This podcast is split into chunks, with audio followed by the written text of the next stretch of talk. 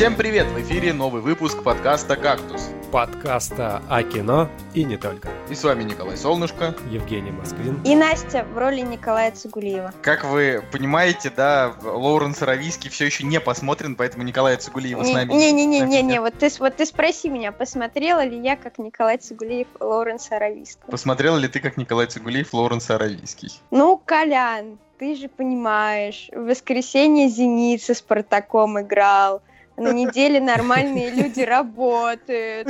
Это ты там в своей Москве сидишь, ни хрена не делаешь, а у нас тут времени нету. Вот. О, это хорошо. Блин, вообще, как будто ничего не изменилось. Да-да-да. Блин, он это будет слушать, на самом деле он не будет, но если он будет, он, конечно, поржет. Слушайте, господа, и да. На самом деле у меня есть прям новость, вообще она э, важнее, мне кажется, всех вообще новостей. Да. Вот просто вот всех новостей. Ну. Вним, внимание. У нового фильма с Николасом Кейджем, который называется «Мэнди», Метакритик 82. 82. Ну, ты видел трейлер вообще? Да, видел. Ну и видел. как тебе?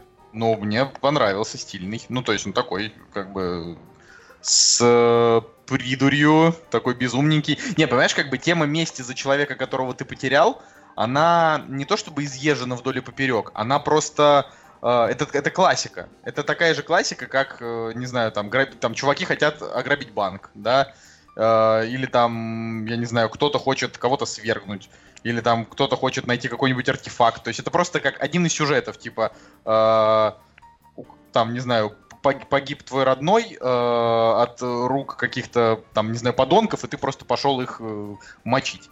То есть это как бы в один ряд там с Эквалайзером, с э, Джоном Виком, с э, фильмом с Мелом Гибсоном, который там был, не помню, как он там Кстати, называется. Кстати, на этой неделе выходит фильм с Дженнифер Гарнер. Пьер Морель снимает «Багровая мята», вот там как раз да, таки сюжет. Да, вот «Багровая мята». А, ну, короче, этих фильмов их просто очень много. Ну, ну, ну, ребята, ну 82, ну это же очень... И даже там написано, там есть значок Metacritic Must See, понимаете? Ну подожди, ну ты... Я... я, я не знаю, я вот в последнее время как бы не особо доверяю всей этой... Не-не-не, чувак, чувак. Что, Metacri... про продался Metacritic, думаешь? Да не. Мне кажется, что ну, нет. Я, я не знаю, нет, подождите. Вообще мир э, меняется очень быстро. То есть э, Черная пантера, сколько у нее там? 14 номинаций или сколько? Смотри, Женя, смотри. Белый Николас Кейдж, у него белая жена, и злодей тоже белый. Тут как бы мне кажется, что критики действительно просто похвалили картину. Ну, ну я, опять же, я, я не знаю. Мне там... кажется, мне кажется, роль сыграла, что злодей белый. Был бы злодей черный, они бы заскамили, извините. Да, это очень смешно. А, но в любом случае, что вот э, я, я этот фильм теперь я его жду, потому что мне кажется, что, э, ну это такое, то есть все пишут, значит пишут, камбэк Николаса Кейджа, наконец-то типа Николас Кейдж показал, на что он способен типа в своем возрасте, э, потому что по факту, если мы возьмем, ну как бы э, метакритик по фильмам, которые он вышел, значит в этом году вышло уже пять фильмов с Николасом Кейджем, Пять а, фильмов, что? Да, да, пять фильмов. Ну как, четыре фильма и э, озвучка мультика одного. У мультика нормальный метакритик, но это как бы не считается. А, а из этих пяти фильмов, значит, у фильма, который называется 211, э, значит, 21 метакритик. Э, у фильма Looking Glass 33 метакритик. И у фильма Mom and Dad у него 59 метакритик. За этот фильм тоже Николаса Кейджа на самом-то деле хвалили в этом году но а, у него низкий очень юзер-скор, то есть он людям не понравился, он просто понравился критикам, потому что это как бы фильм-социальные высказывания. Там это фильм про то, как а, внезапно все взрослые решили убивать своих детей, и начали их убивать, собственно. И как бы Николас Кейдж там и, с, как ее зовут, это тетка, короче, из Хеллбоя, черненькая. Черт. Как ее? Ну это, огненная, короче, Сельма Блэр. Вот, и, значит, вот, вот они ну, типа, ну, решили убить своих детей, а дети там от них как бы убегали, защищались и так далее. То есть такая сатира. Но это не считается, да, а так получается это, э, значит, с 2014 года, 2014 года, это первый, первый зеленый метакритик э, у Николаса Кейджа, а в 2014 это был фильм Джо, да, ну просто так на всякий случай, это я просто все дали. А до этого, значит, зеленый метакритик был только в 2009 году, э, значит, некий э, плохой лейтенант Port of the Call, New Orleans. Я такой фильм, честно говоря, даже не знаю. Короче, просто вот. разобрал карьеру Николаса Кейджа по Ну, полочке. блин, ну а чё? Ну ладно, Женя, расскажи хоть, как у тебя дела. Фига ты, фига, я... фига ты съехал просто с Николаса Ну ты просто такой говоришь, типа, все, заканчивай с этим дерьмом. Я, короче... Я намекал, я не говорил. А, слушай, дела... Вот когда ты 30 минут нам рассказывал про какую-то русскую еб... Что? Я говорю, я говорю, мир меняется. Оскар, как бы, Черная пантера. Ты начинаешь матом ругаться вообще просто. Извинить кружками в эфире. Это, это был не мат, Настя все запикает. Все, давай. Ничего не буду запикивать. Запикивай, у нас иначе, иначе наш подкаст закроют. Блин, блин, хотел сказать. Блин.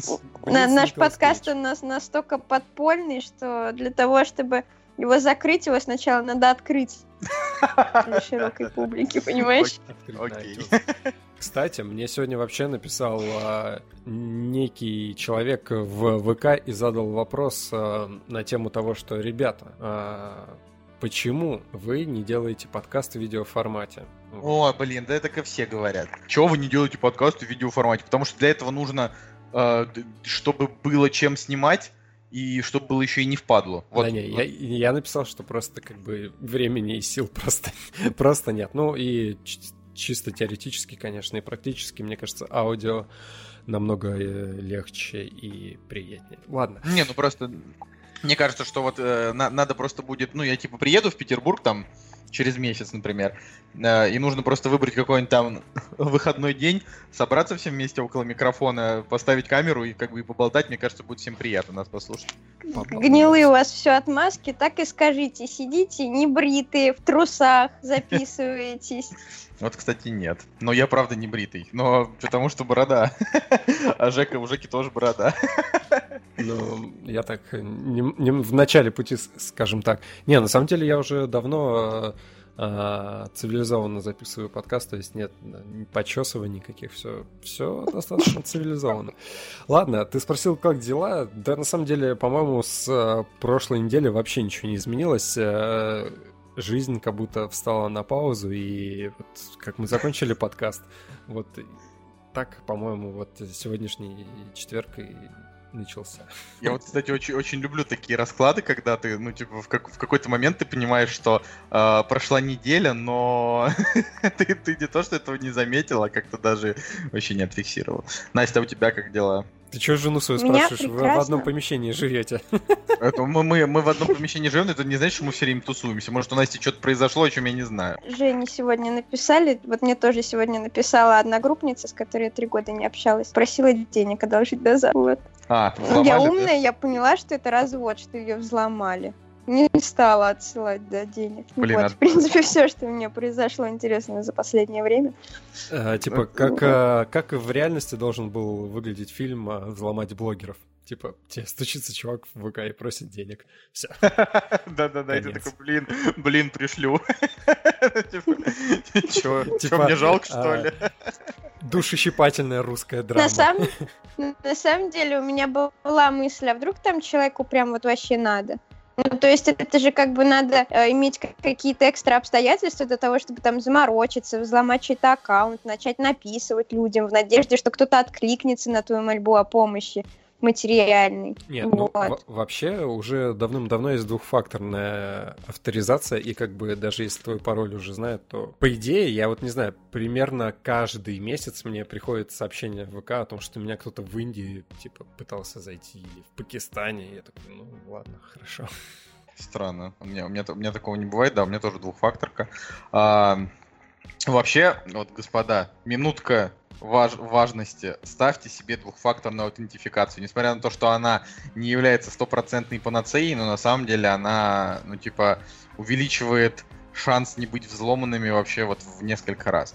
Но, конечно, если там человек просто максимальный кулхацкер, он взломает что угодно, хоть сковородку. У меня был неприятный, неприятный случай с Твиттером. Короче, когда только двухфакторная эта авторизация появилась, а, как-то что-то так получилось, что то ли э, через приложение нужно было код этот... Э, ну, то есть, если ты через ПК заходишь, тебе не смс приходила, а, в, по-моему, в Твиттере в приложении это как бы код этот приходил. И, короче, или подтвердить нужно было что-то. И, в общем, так получилось, что А, я уже подробности не помню, но я поменял пароль.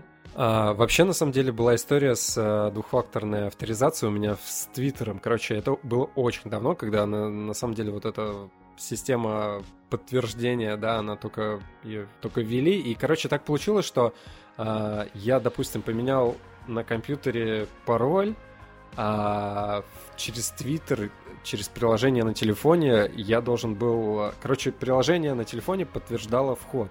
И то есть я поменял пароль и не смог зайти в приложение на телефоне. И, короче, и мне ни туда не попасть, и ни туда не попасть. А через смс они как бы еще не, как бы не научились это все делать. Блин, реально месяц, чертовый месяц я через техподдержку пытался добиться того, чтобы мне хоть как-то восстановили а, доступ. Хотя там были типа какие-то аварийные ключи, которые, конечно же, я профукал в свое время.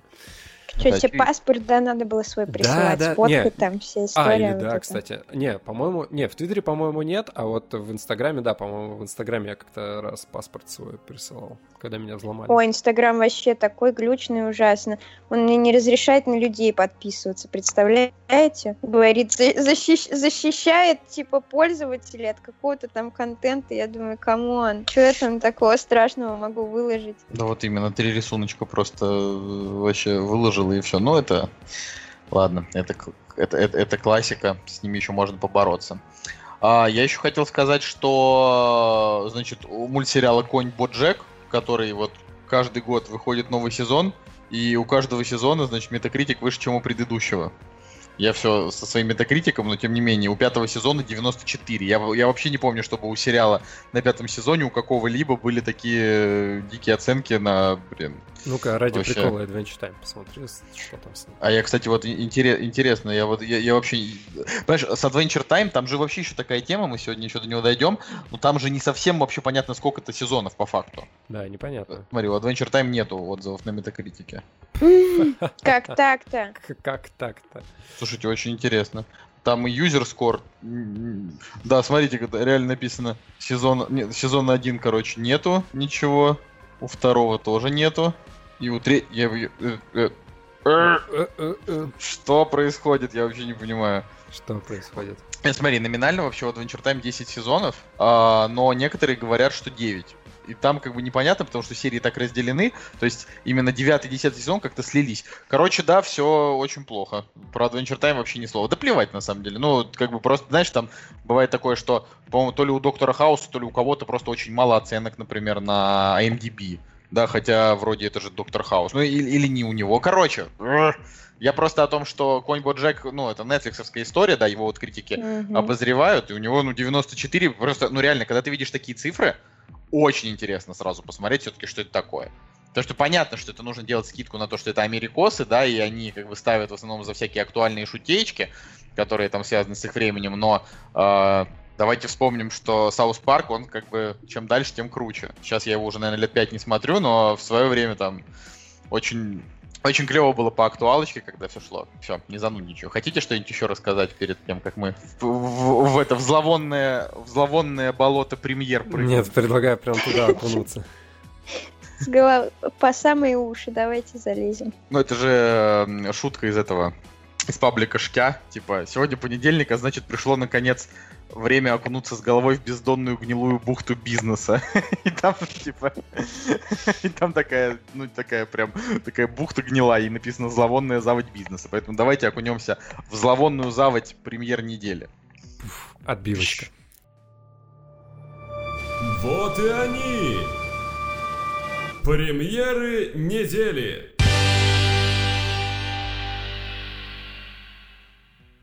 13 сентября 2018 года. Господа, уже скоро Новый год на самом-то деле. Вот мы... Э, Нет, э... не, не скоро, не пугай, что ты. Да в смысле, лучше бы он, лучше бы он был скоро, потому что чем скорее Новый год, тем скорее уже э, весна и тепло, а сейчас как бы последние дни тепло и скоро будет холодно. Это вот, вот самый мерзотный отстой, это вот осень, когда э, ты понимаешь, что вот сейчас еще немножечко вот будет тепло, а дальше будет становиться хуже, хуже и хуже, и в ближайшие пять месяцев.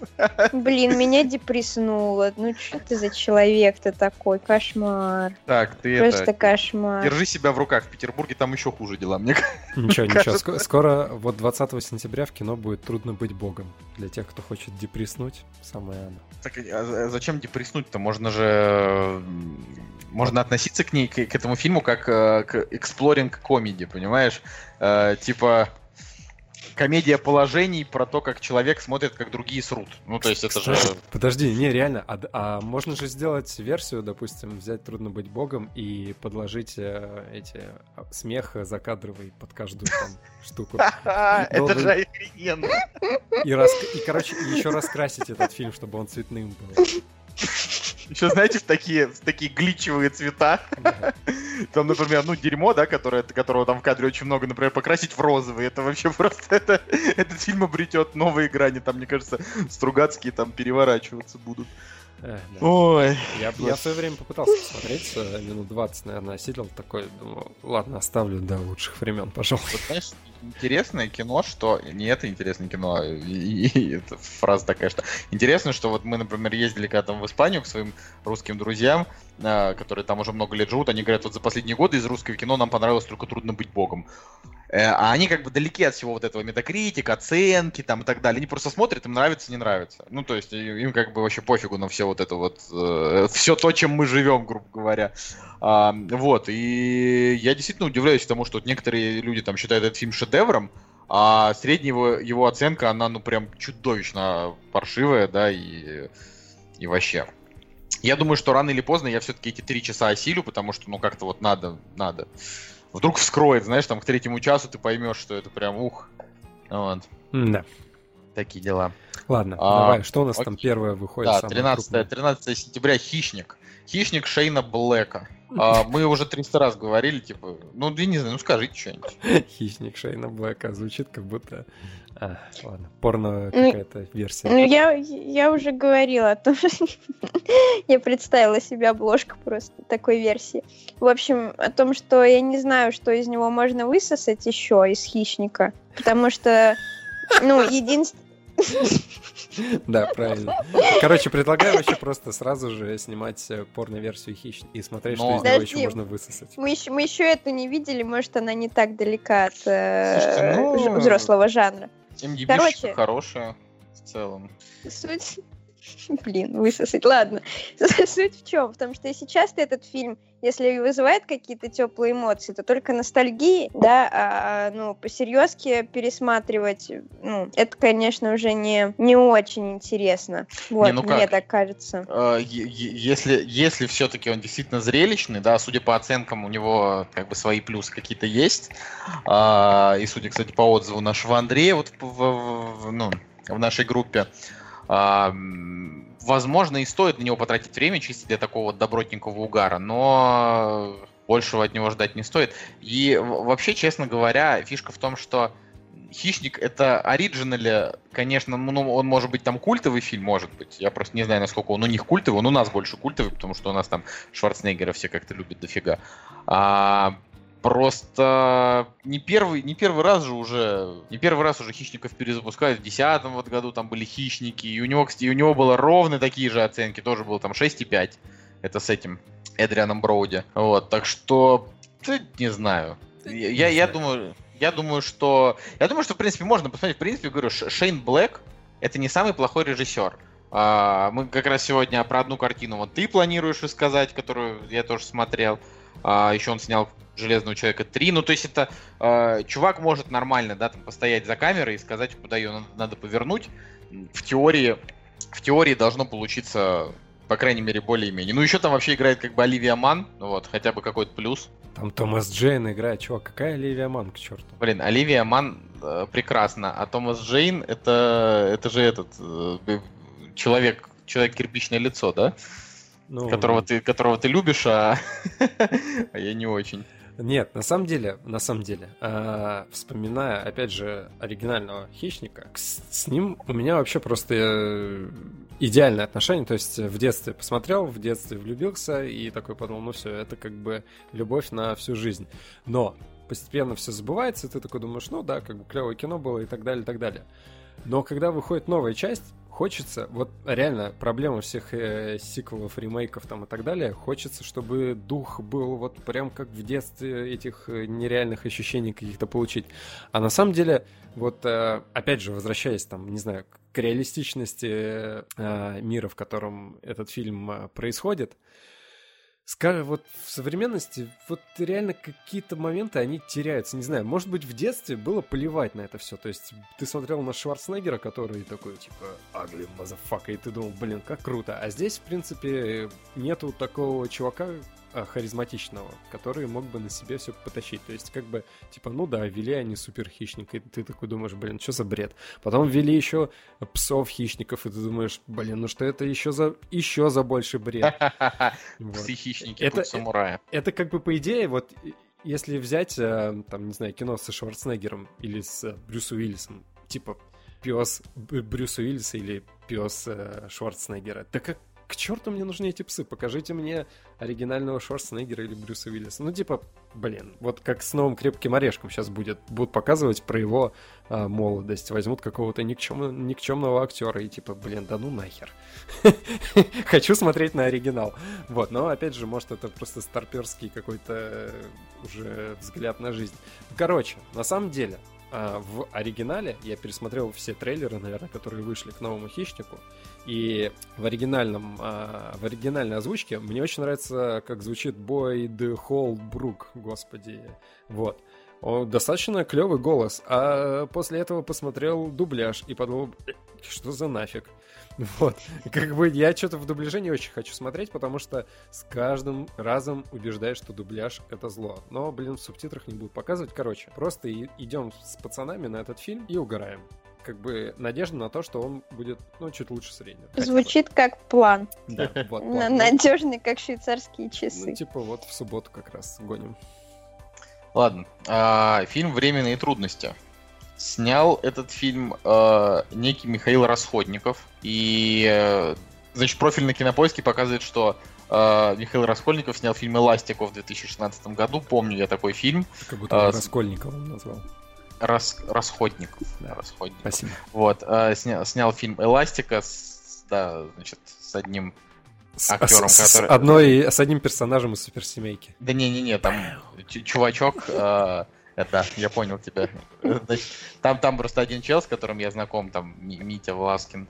А, ну, мне нечего сказать, просто в фильме играет Иван Охлобыстин, и, значит, этот Реналь Мухаметов. Реналь Мухаметов это паренек из этого, из притяжения, да, как я понимаю, это вот тот да, вот, все, да, все верно. играл Пришелец. инопланетянина. А, ну, достаточно... Он, кстати, симпатичный очень. А, ну, да, он, он, он, он миловиден. А, у фильма, на самом деле, реально довольно интересный а, трейлер. Я его смотрел еще там несколько месяцев назад, когда показывали, то есть есть какое-то даже ощущение, что это прям интересная драма о том, как, значит, отец относился там к своему больному ребенку как к здоровому, а, и э, в итоге он, значит, вырос и, ну, типа, стал ненавидеть отца. Вот. Но хрен его знает, потому что мы, значит, русские люди уже слишком тонем в этих драмах постоянно. Что думаете? Что скажете? Вообще, на самом деле, когда я первый раз трейлер увидел, э, мне знакомо да, э, знакомые люди, которые, у которых вот такая вот болезнь. Вот, и по трейлеру, кстати, вроде, ну, передает э, движение и мимику, ну, достаточно, э, достаточно естественно. Мухаметов, Реналь, вот. Но, как бы, я согласен на, на тему того, что, блин, реально, кино про трудности сейчас, как бы, в, в России, в, вот в, сейчас, в нынешнее время, мне кажется, оно как бы и, и нужно, по идее, как бы, да, здесь трудности, как их там, не знаю, как с ними справляются и так далее, и так далее. Но, блин, потребность в таких фильмах я под сомнение ставлю. Мне кажется, блин, в другом жанре, наверное, как-то больше надо работать. Или... Хотя, с другой стороны, я сам себе противоречу. То есть, э, по идее, а, если фильм хороший, да, и если он прям такой душещипательный и, не знаю, в нем очень правильные ценности, то, как бы, по идее, таких картин должно быть больше, то есть, э, у которых небольшой бюджет, но которые как бы интересны и могут денежку там отбить и так далее, и так далее. Но опять же, блин, вот лично мое мнение, я что-то не очень хочу идти в кино и смотреть на то, как другие люди страдают, потому что боль, а, разврат, коррупция и все, все человеческие грехи, они просто вот выходишь на улицу, и они меня окружают. Зачем? Не, еще ну, Ты, ты думаешь, хищники никто не будет страдать? Я уверена, будут. Хищник, вот если я на улицу выйду, э, хищника из космоса не будет, а все персонажи из временных трудностей будут ходить рядом со мной, сидеть Просто, на- А просто чё ви- это ви- ты? видимо, в отделениях Почты России давно не был. Там, там не только хищники, там такие нет, кадры я- встречаются. Я был в отделении Почты России недавно. Да не, ну короче, суть, така, суть такова, что просто, блин, реально хочется легкого кино, а не тяжелого. Вот. Но легкого, как бы клевого, интересного. Там может быть и драма, кстати. Но драма должна быть легкая, а не «О, батя, я тебя ненавижу, ты всю жизнь мне поломал. Ну, короче, вот такая моя позиция. Ну, как бы тут дело-то такое. Может быть, можно и так. А, что вот я хочу сказать? На этой неделе-то больше ничего интересного-то и нет. Ну? Еще несколько, еще несколько русских фильмов. Ну вот «Багровая мята» Мгм. а, с Дженнифер Гарнер, где вот она как раз тоже мстит, значит, там за свою семью. Я на этот фильм надеялся, но что-то у него Небольшие. Очень, да, небольшие оценки, и, наверное, я, наверное, придется его также дропнуть. Вообще тут написано, там, вот режиссера заложницы, да, вот, вот эти вот все там, да, это Пьер Морель реально снял первую заложницу. А, мне просто по этому поводу хочется сказать, что на самом-то деле вот заложница на данный момент это реально лучший фильм из вот этого вот жанра, ну, если можно его таким назвать, потому что в заложнице там она ну, не умирает, вот. Я не, простите, если я кому за- заспойлерил, но come on, фильму уже сто лет. Вот, и у него куча сиквелов. А, просто немножко, ну, немножко разного рода истории, но я не представляю, что, что этот человек может м, как бы рассказать только со стороны главной женщины-героини.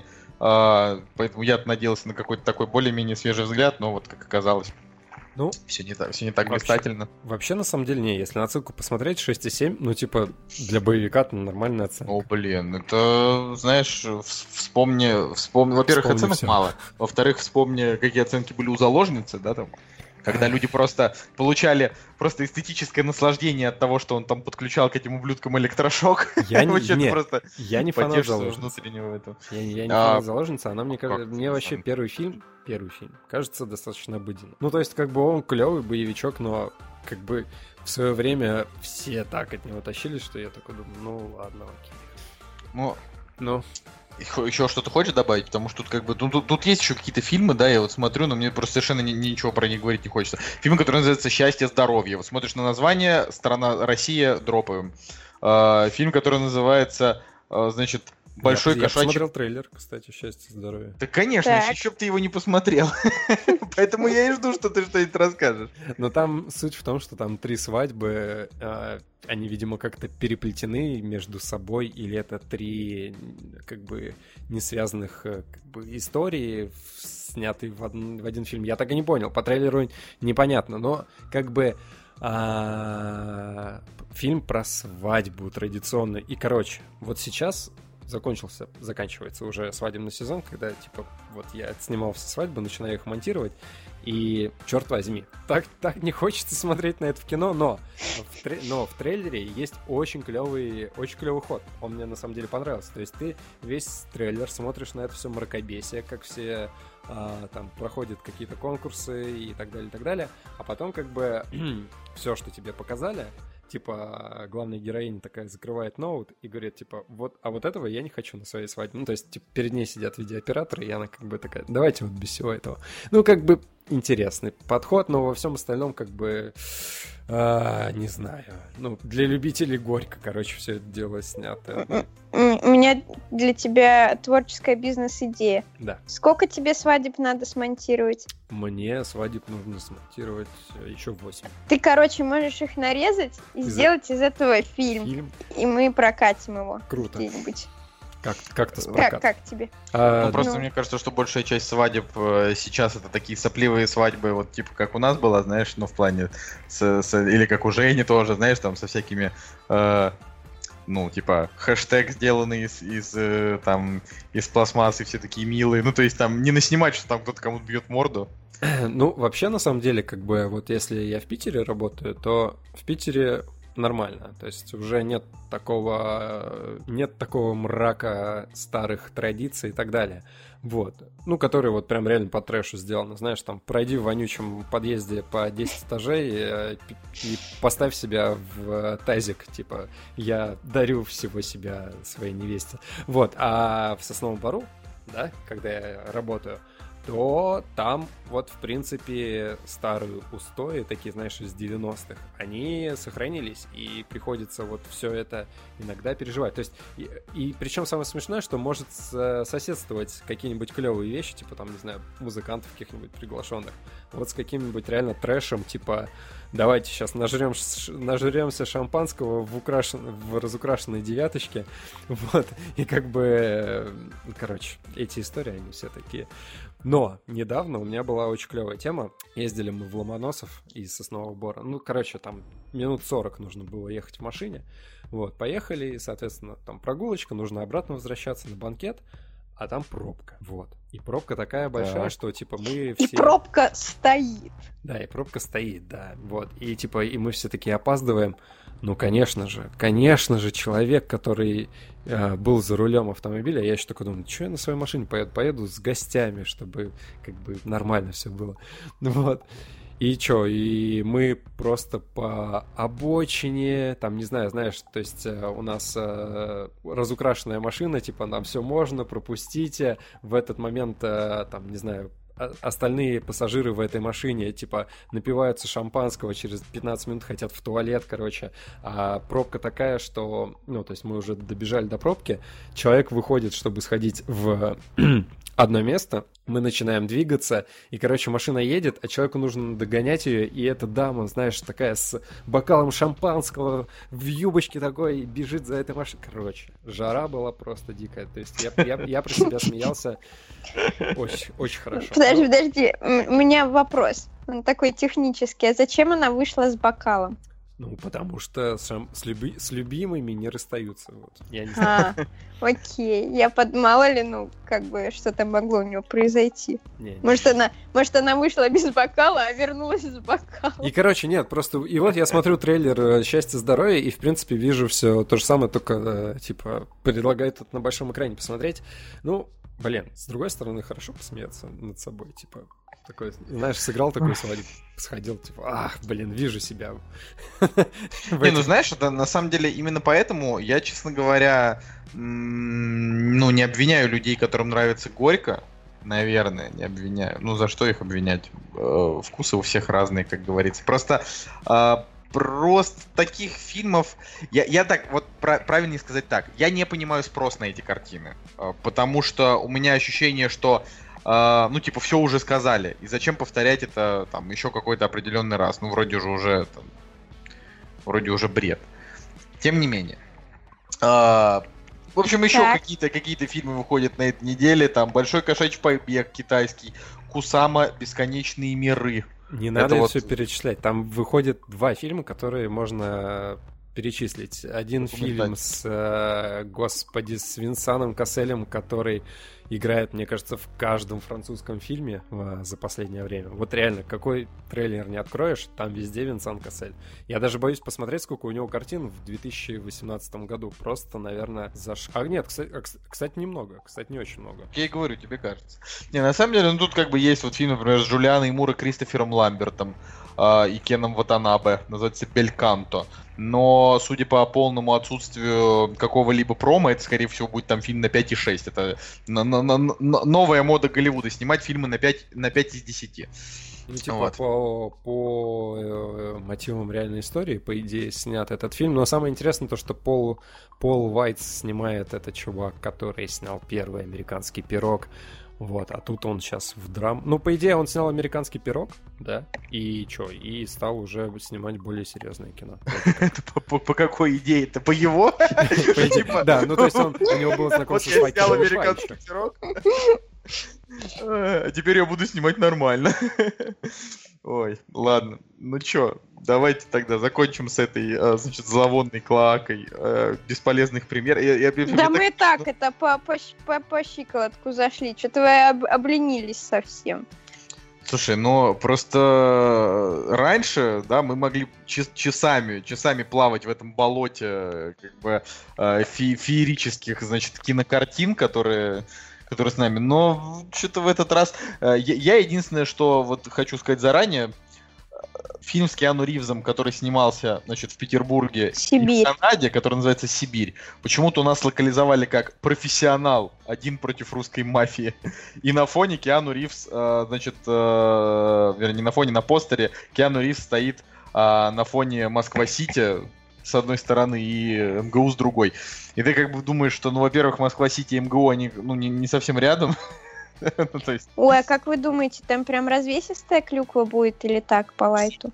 судя по Судя по оценкам. 4.074 и 4.1 метакритик, это либо фильм... Ну, то есть, смотрите, я вот, если бы у этого фильма, например, стояло у нас 7, а в Америке 4, скорее всего, он бы не понравился критикам, потому что там, например, хвалят Россию, допустим, да?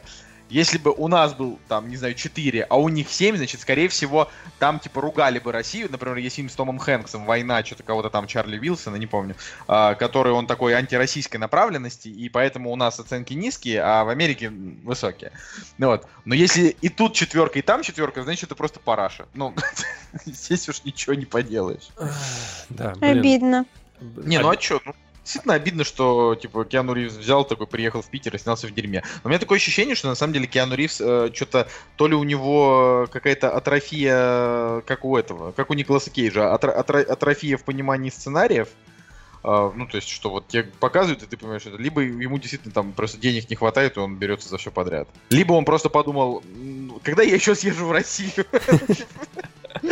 Ну, хотя бы так, да? там- знаете, по-. По, бартеру снялся. И- и- и- вот вас как блогеров возят, типа, вот, за, за, за, за деньги рекламодателей. Также его в, Рози- в Россию свозили. А, Бедные Блин, просто очень рекламодатели. Блин, на самом деле жалко его в плане того, что после, после 47 Ронинов, по идее, пошла... Да нет, да вообще, после, наверное, день, когда Земля остановилась, да, а, когда фильм, в принципе, он, наверное, вообще не окупился, у него все пошло наперекосяк. Слава богу, слава богу, выска...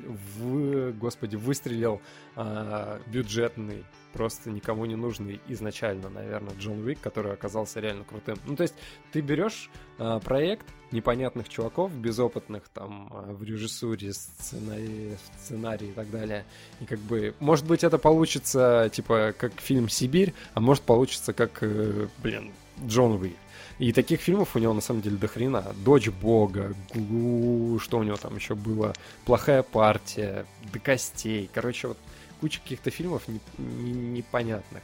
Но с другой стороны, есть и нормальные. Вон как женить холостяка вроде 6.1.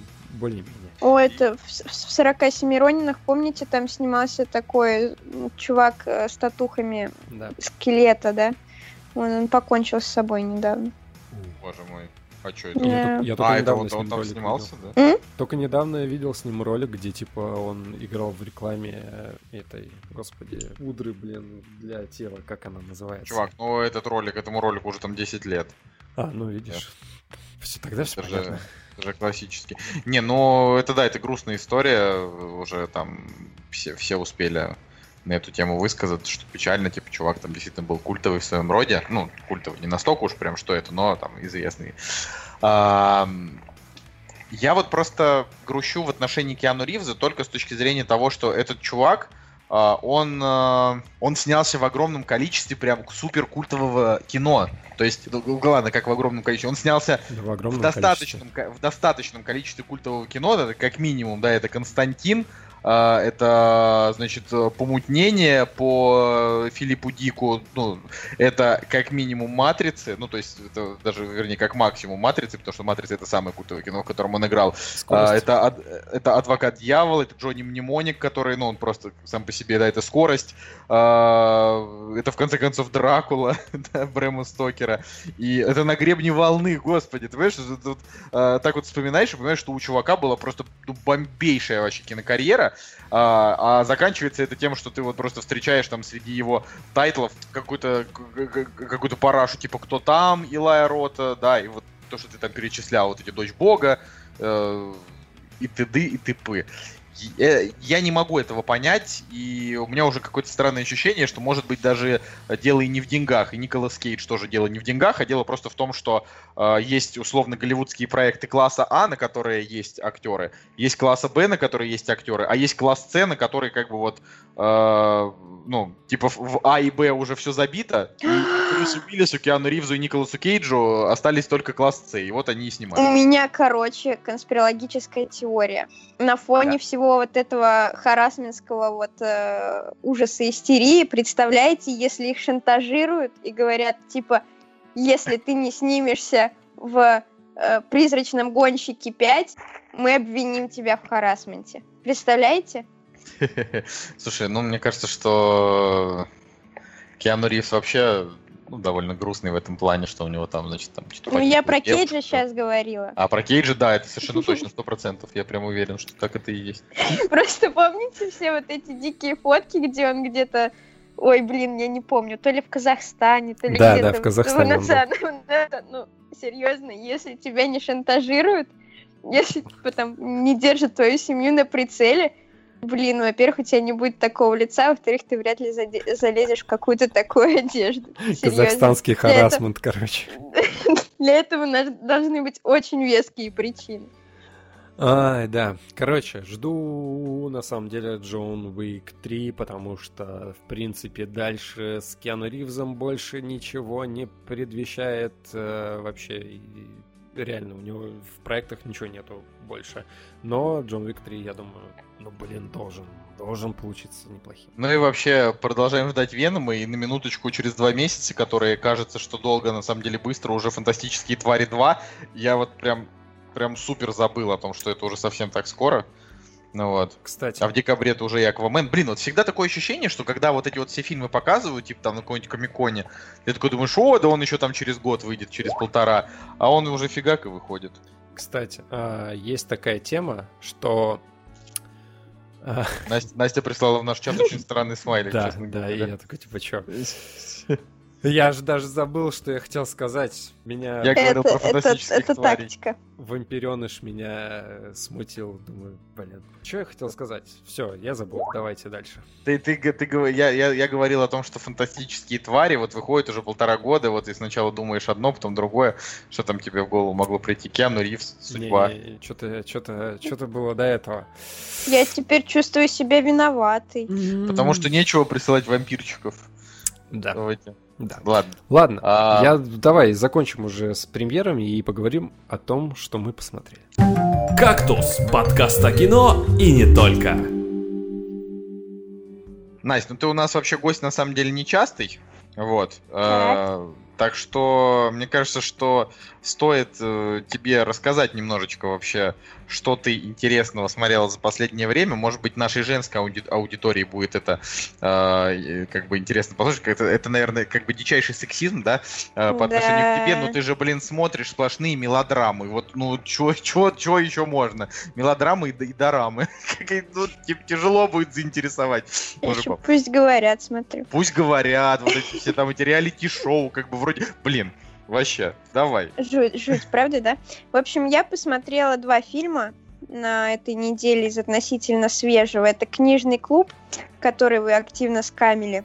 Ого. И да, и «Красавица для чудовища» про Мэри Шелли, которая написала Франкенштейна. Мне кажется, тебя реально нам нужно, нужно звать в подкаст, когда вот нам будет не хватать, знаешь, вот этого вот э, woman, woman trash movie, короче, потому что ты отсматриваешь вообще замечательно. Ну, что, что я хотела сказать, у книжного так. клуба 6,4 так-то стоит. Это не самая плохая оценка, которая могла быть.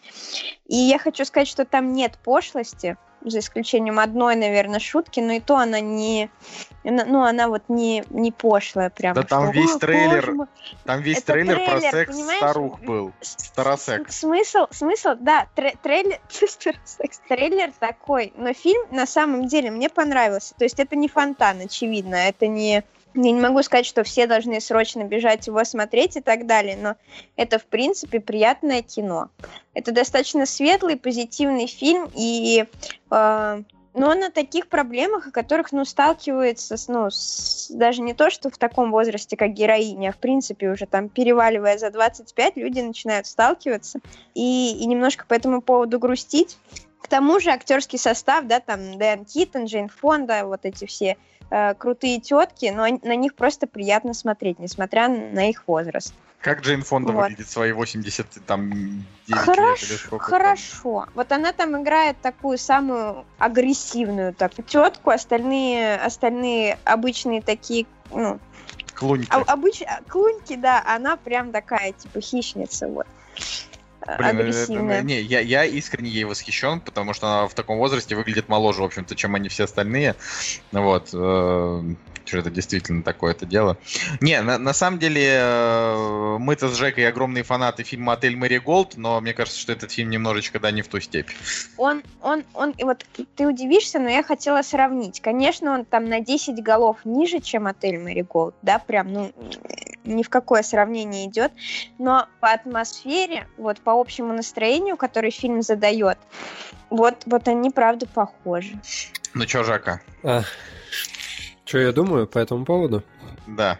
Я вот э, я просто я просто пытаюсь э, понять, э, этот фильм был все-таки снят просто для того, чтобы мило поулыбаться, или для того, чтобы, значит, ну типа не молодые женщины э, поняли, что там сексуальный, то есть это это как бы фильм манифест или это, это просто это, feel good? Это, это даже не про не про это не про сексуальную жизнь, это в принципе про жизнь, про то, что она ну не заканчивается с э, возрастом, когда ты э, выходишь из с периода своей такой э, активной сексуальности и вот этого всего, да, и когда вам, вам, вы уже 20 лет в браке, и, собственно, особо ничем я не про постель, я в принципе про то, что вы в жизни друг другу ничем удивить друга не можете. Жизнь на этом не заканчивается, и всегда можно найти какие-то ну, радости в этой жизни, что-то светлое, что-то интересное, просто что-то менять, ну, вокруг себя и так не, далее. Ну, это То хороший есть, посыл. Ну да, вот через, это хороший посыл. через э, такую вот э, неоднозначную триггерную тему, в принципе, раскрывается история про то, что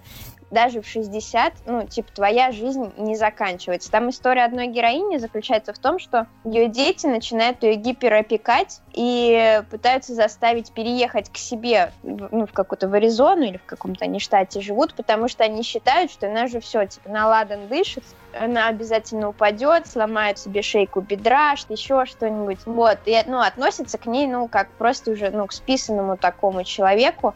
И, ну, и, собственно, это фильм о том, что нет, это не так. Это фильм про пенсионную реформу, про то, что наши пенсионеры, они еще полны жизни. На самом деле, мне кажется, что вот э, наше поколение еще более-менее будет, да, там схоже на вот этих вот э, с этими европейскими пенсионерами, которые как-то чувствуют жизнь и понимают, потому что те пенсионеры, э, как бы, про которых говорят сейчас, да, которые подразумеваются живут в России. Это, в общем-то, по, по большей части э, полудряхлые э, бабули и дедули в, в, огромных, в огромном количестве той одежды, которую они смогли найти и на себя надеть. То есть это на самом деле очень грустно звучит, и как бы э, без веселья я все-таки очень надеюсь, что рано или поздно наши пенсионеры то есть, будут, ну там, не знаю, счастливы, что ли. Я даже не знаю, как это сказать. Короче. Но как... я сейчас не, не, затрагиваю, не затрагиваю никакую политику, все вот эти пенсионные реформы. Сейчас я только про, про какое-то внутреннее ощущение. Вот. А, пока вы разговаривали, у меня родилась э, подводочка к моему одному из просмотренных фильмов э, в путешествии и шутка одна. То есть э, реально по трейлеру там по трейлеру этого книжного, блин, как он там назывался? Как это Клуба. Кни- книжного клуба. Да, реально можно было подумать, что фильм про э, бабушек, которых волнует э, половая их жизнь. Вот. И, короче, есть же жанр порно такой, да, вот где с людьми в возрасте, и, и человек такой увидел трейлер, который фанат этого жанра, такой, блин, мое! Приходит фильм... Подожди, а- у них, у них, у него же есть э, название прям. ну, Блин, не могу вспомнить. Гилф, Гилф это называется. Гилф, Да, точно. И он, и он такой приходит в кинотеатр, а там просто про жизненные ценности. Он такой, ну ёп. Да-да-да, это прям такая, типа, обида. Не, не, конечно, мне кажется, что, что во-первых, если, если человеку нравится гил в порно, с ним, в принципе, что-то не так. А во-вторых, если он подумает о том, что это еще и в кинотеатрах будут показывать, тут что-то вот явно... э, Зависит от возраста этого человека, понимаешь? Ну, Типа, если ему 60, то почему и нет? ну, не, кстати, всё да. равно. Вот, Ну, честно, э, вообще-то, да, ты права. Да, Если- нет, если да и ему в 60 должно тянуть на свежие ягодки. Ладно, короче, Ты это, ты, ты, ты, ты, ты своей жене в 60 расскажешь, на что тебя там и куда не, своя жена, ты как бы смотришь на нее, она всегда свежая и хороша. Ладно, нет, на самом деле, на самом деле, про а, те проблемы, которые затрагивают книжный клуб и про которые ты сказала, а, на самом деле это отличная подводка к а, фильму, который называется «На золотом пруду». Э, Я, честно говоря, не помню, уже говорил я про него или нет, наверное, говорил, но я, наверное, говорил про театральную постановку, на которую я ходил, где была Френдлих и Басилашвили. Вот, и т- когда мы посмотрели театральную постановку, я узнал, что есть фильм, такой фильм 81 года, вот, и там играет э, Генри Фонда, и там же играет и Джейн Фонда. В принципе, вот она как бы и дочь играет в его фильме. То есть, ха-ха, вот, Ага. в общем, так круто. Вот, и фильм, на самом деле, он, а, было его интересно посмотреть, то есть есть представление оригинальное с театральной постановки, да, и было интересно сравнить вообще, как, как они могут отличаться друг от друга. И, блин, знаешь что? А, просто они, по идее, идентичны вообще, вот практически там на 85%. Есть какие-то моменты, да, которые, ну, тяжело в театре показать, э, которые можно на большом экране, да, э, снять и показать. Вот. Но в 85% они реально вот прям похожи друг на друга, но из-за того, что из-за разных актеров и, и то, как они воплощают э, в жизни своих персонажей, блин, реально от актеров, от актеров, ну и, наверное, от режиссера тоже, так вообще меняется восприятие фильма. Иде- идея, по сути, одна, а, нить сюжета одна, но как бы взгляд, э, он может меняться. О чем фильм? Ты понимаешь, что для людей, да, которые вообще ничего не знают, ты сейчас просто говоришь э, за- за- загадочными загадками. Да, типа, вот, э, за- заинтрига- заинтриговал немножко. Короче, фильм о том, что... э, о том, что два пожилая пара, да, им уже там, типа, под 80, не знаю, 80, вот, они они приезжают на в свое имение э, на берегу озера, вот, и они приезжают туда каждое лето.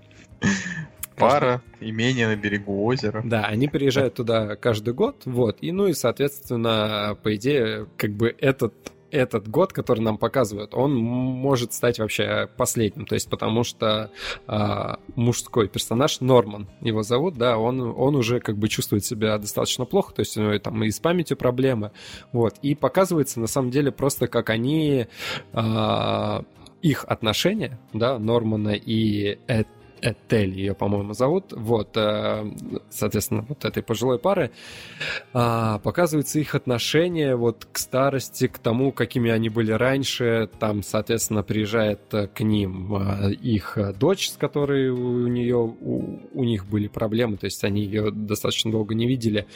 Блин, реально очень классное, очень душевное кино, которое вот как раз-таки затрагивает э, вопросы, когда ты уже старый как черт, да, вот какие радости в жизни ты можешь э, найти, да, не знаю, там, за что-то уцепиться, что может дать тебе, не знаю, там, мотивацию двигаться дальше, не знаю, там, вставать каждое утро и так далее, и так далее. Блин, реально очень классное кино с офигенным юмором, вот реально просто офигенным, но и юмор здесь как бы строится на троллинге, то есть э, персонаж э, Генри Фонда, он как бы такой старый тролль, который э, э, ехидничает по каждому поводу, и сначала это кажется... Ехидничает такое слово. Да, ехидничает по каждому поводу, и вот как раз-таки здесь большое отличие с театральной постановкой, то, как Басилашвили воплотил эту роль, то есть э, вот если Генри Фонда, его персонаж, его воплощение, то он прям реально, он прям реально такой злой старикан, который отпускает ехидные шутки, а, и в какой-то момент они прям реально в грань могут переходить, а, но все равно, в принципе, остаются смешными и понятными, да? А, а вот у Басилашвили он как бы, он такой более как бы тоже, тоже ехидничает, но так более, знаешь, с любовью. И... Блин, он буквально за, за год до смерти в этом фильме снялся. Да, Это даже немножечко да, грустно. Да. Я вот смотрю просто сейчас информацию. Что-то я- И Кэтрин, Кэтрин Хэбберн, которая играет здесь э, вот главную женскую роль, блин, она просто потрясающая. И она настолько же потрясающая, как э, Френдлих, вот, э, которую мы увидели в театре. Очень классно. Продано. продано просто настолько, что и мы когда посмотрели этот фильм, конечно же, там и слезинку пустить, и посмеяться, и понять, типа, особенно если ты со второй половинкой смотришь, и ты такой думаешь, блин, чтобы мы такими были в старости. Вот. Короче, ребят, посмотрите, не пожалеете. Это к тому, что фильм, типа, старое кино, оно клевое. Не, ну вообще, реально, с таким-то актерским составом, как, как бы не посмотреть. Ну и Ладно. три Оскара. Три Оскара, типа лучшая мужская роль у Генри Фонда, луч- лучшая женская роль у Кэтрин Хэбберн, лучший адаптированный вообще. сценарий и, короче, куча номинаций там на... Типа полу- получил Оскар, и все. Да. И, и пока. Ох, вообще, конечно, круто вот так прожить жизнь, да, чтобы перед смертью тебе еще Оскар разжахнули, и ты такой, ну все, блин, будете меня помнить. Ох, Типа показал, что Ладно. есть порох в пороховнице. Окей, ладно. А, Кстати, маленький фактик, э, что на данный момент очень высокая очень высокий э, метакритик. У меня сегодня, это я просто сквозь ваш, значит, этот, э, сквозь наши разговоры все вклиниваю метакритик просто для того, чтобы э, вас побесить. Э, значит, э, высокий метакритик у фильма, который называется «Белый парень Рик». И в главной роли там несколько белых главных героев. Один из них это Мэтью МакКонахи, а дру- ну, это, но это не про него. Вот. И я хочу сказать, что пока значит, э, фильмы с названием «Белый парень Рик» способны собирать хотя бы какие-то вообще более-менее хорошие оценки, э, ну, более-менее, там не сказать, что они прям супер, вот, э, может быть, еще, значит, э, Америка не прогнила, хотя я хочу сказать, что, конечно же, она прогнила, потому что то, что Дисней собира- собирается выставить, как бы, э, Черную пантеру. Вот что, вот единственное, что лучшая песня, да, может быть, потому что э, вот этот All the Stars. Э, это, ну, правда, очень крутой трек. Он такой по-хорошему попсовый, э, приятный, и, и на тусовке можно включить, послушать, и там, не знаю, в метро, там, на не, не знаю, там под нее поехать. Ну, то есть это в какой, у тебя, какой у тебя список э, крутости, точнее, параметр крутости трека? Типа, Ну, как бы и на танцполе потанцевать. я, я просто, я просто так и вижу, как э, эти э, чуваки, которые определяют, кому дать Оскар, они такие, так, по параметрам, этот трек отлично подходит для метро, да, ага, хорошо, галочка. Этот трек отлично подходит для тусовки с друзьями, галочка. Оскара этому треку. Что-то Женя, Женя что-то расшутился сегодня, смешно. Да, правда, смешно. А, ну, в, целом-то ты прав, так оно и работает. А, окей.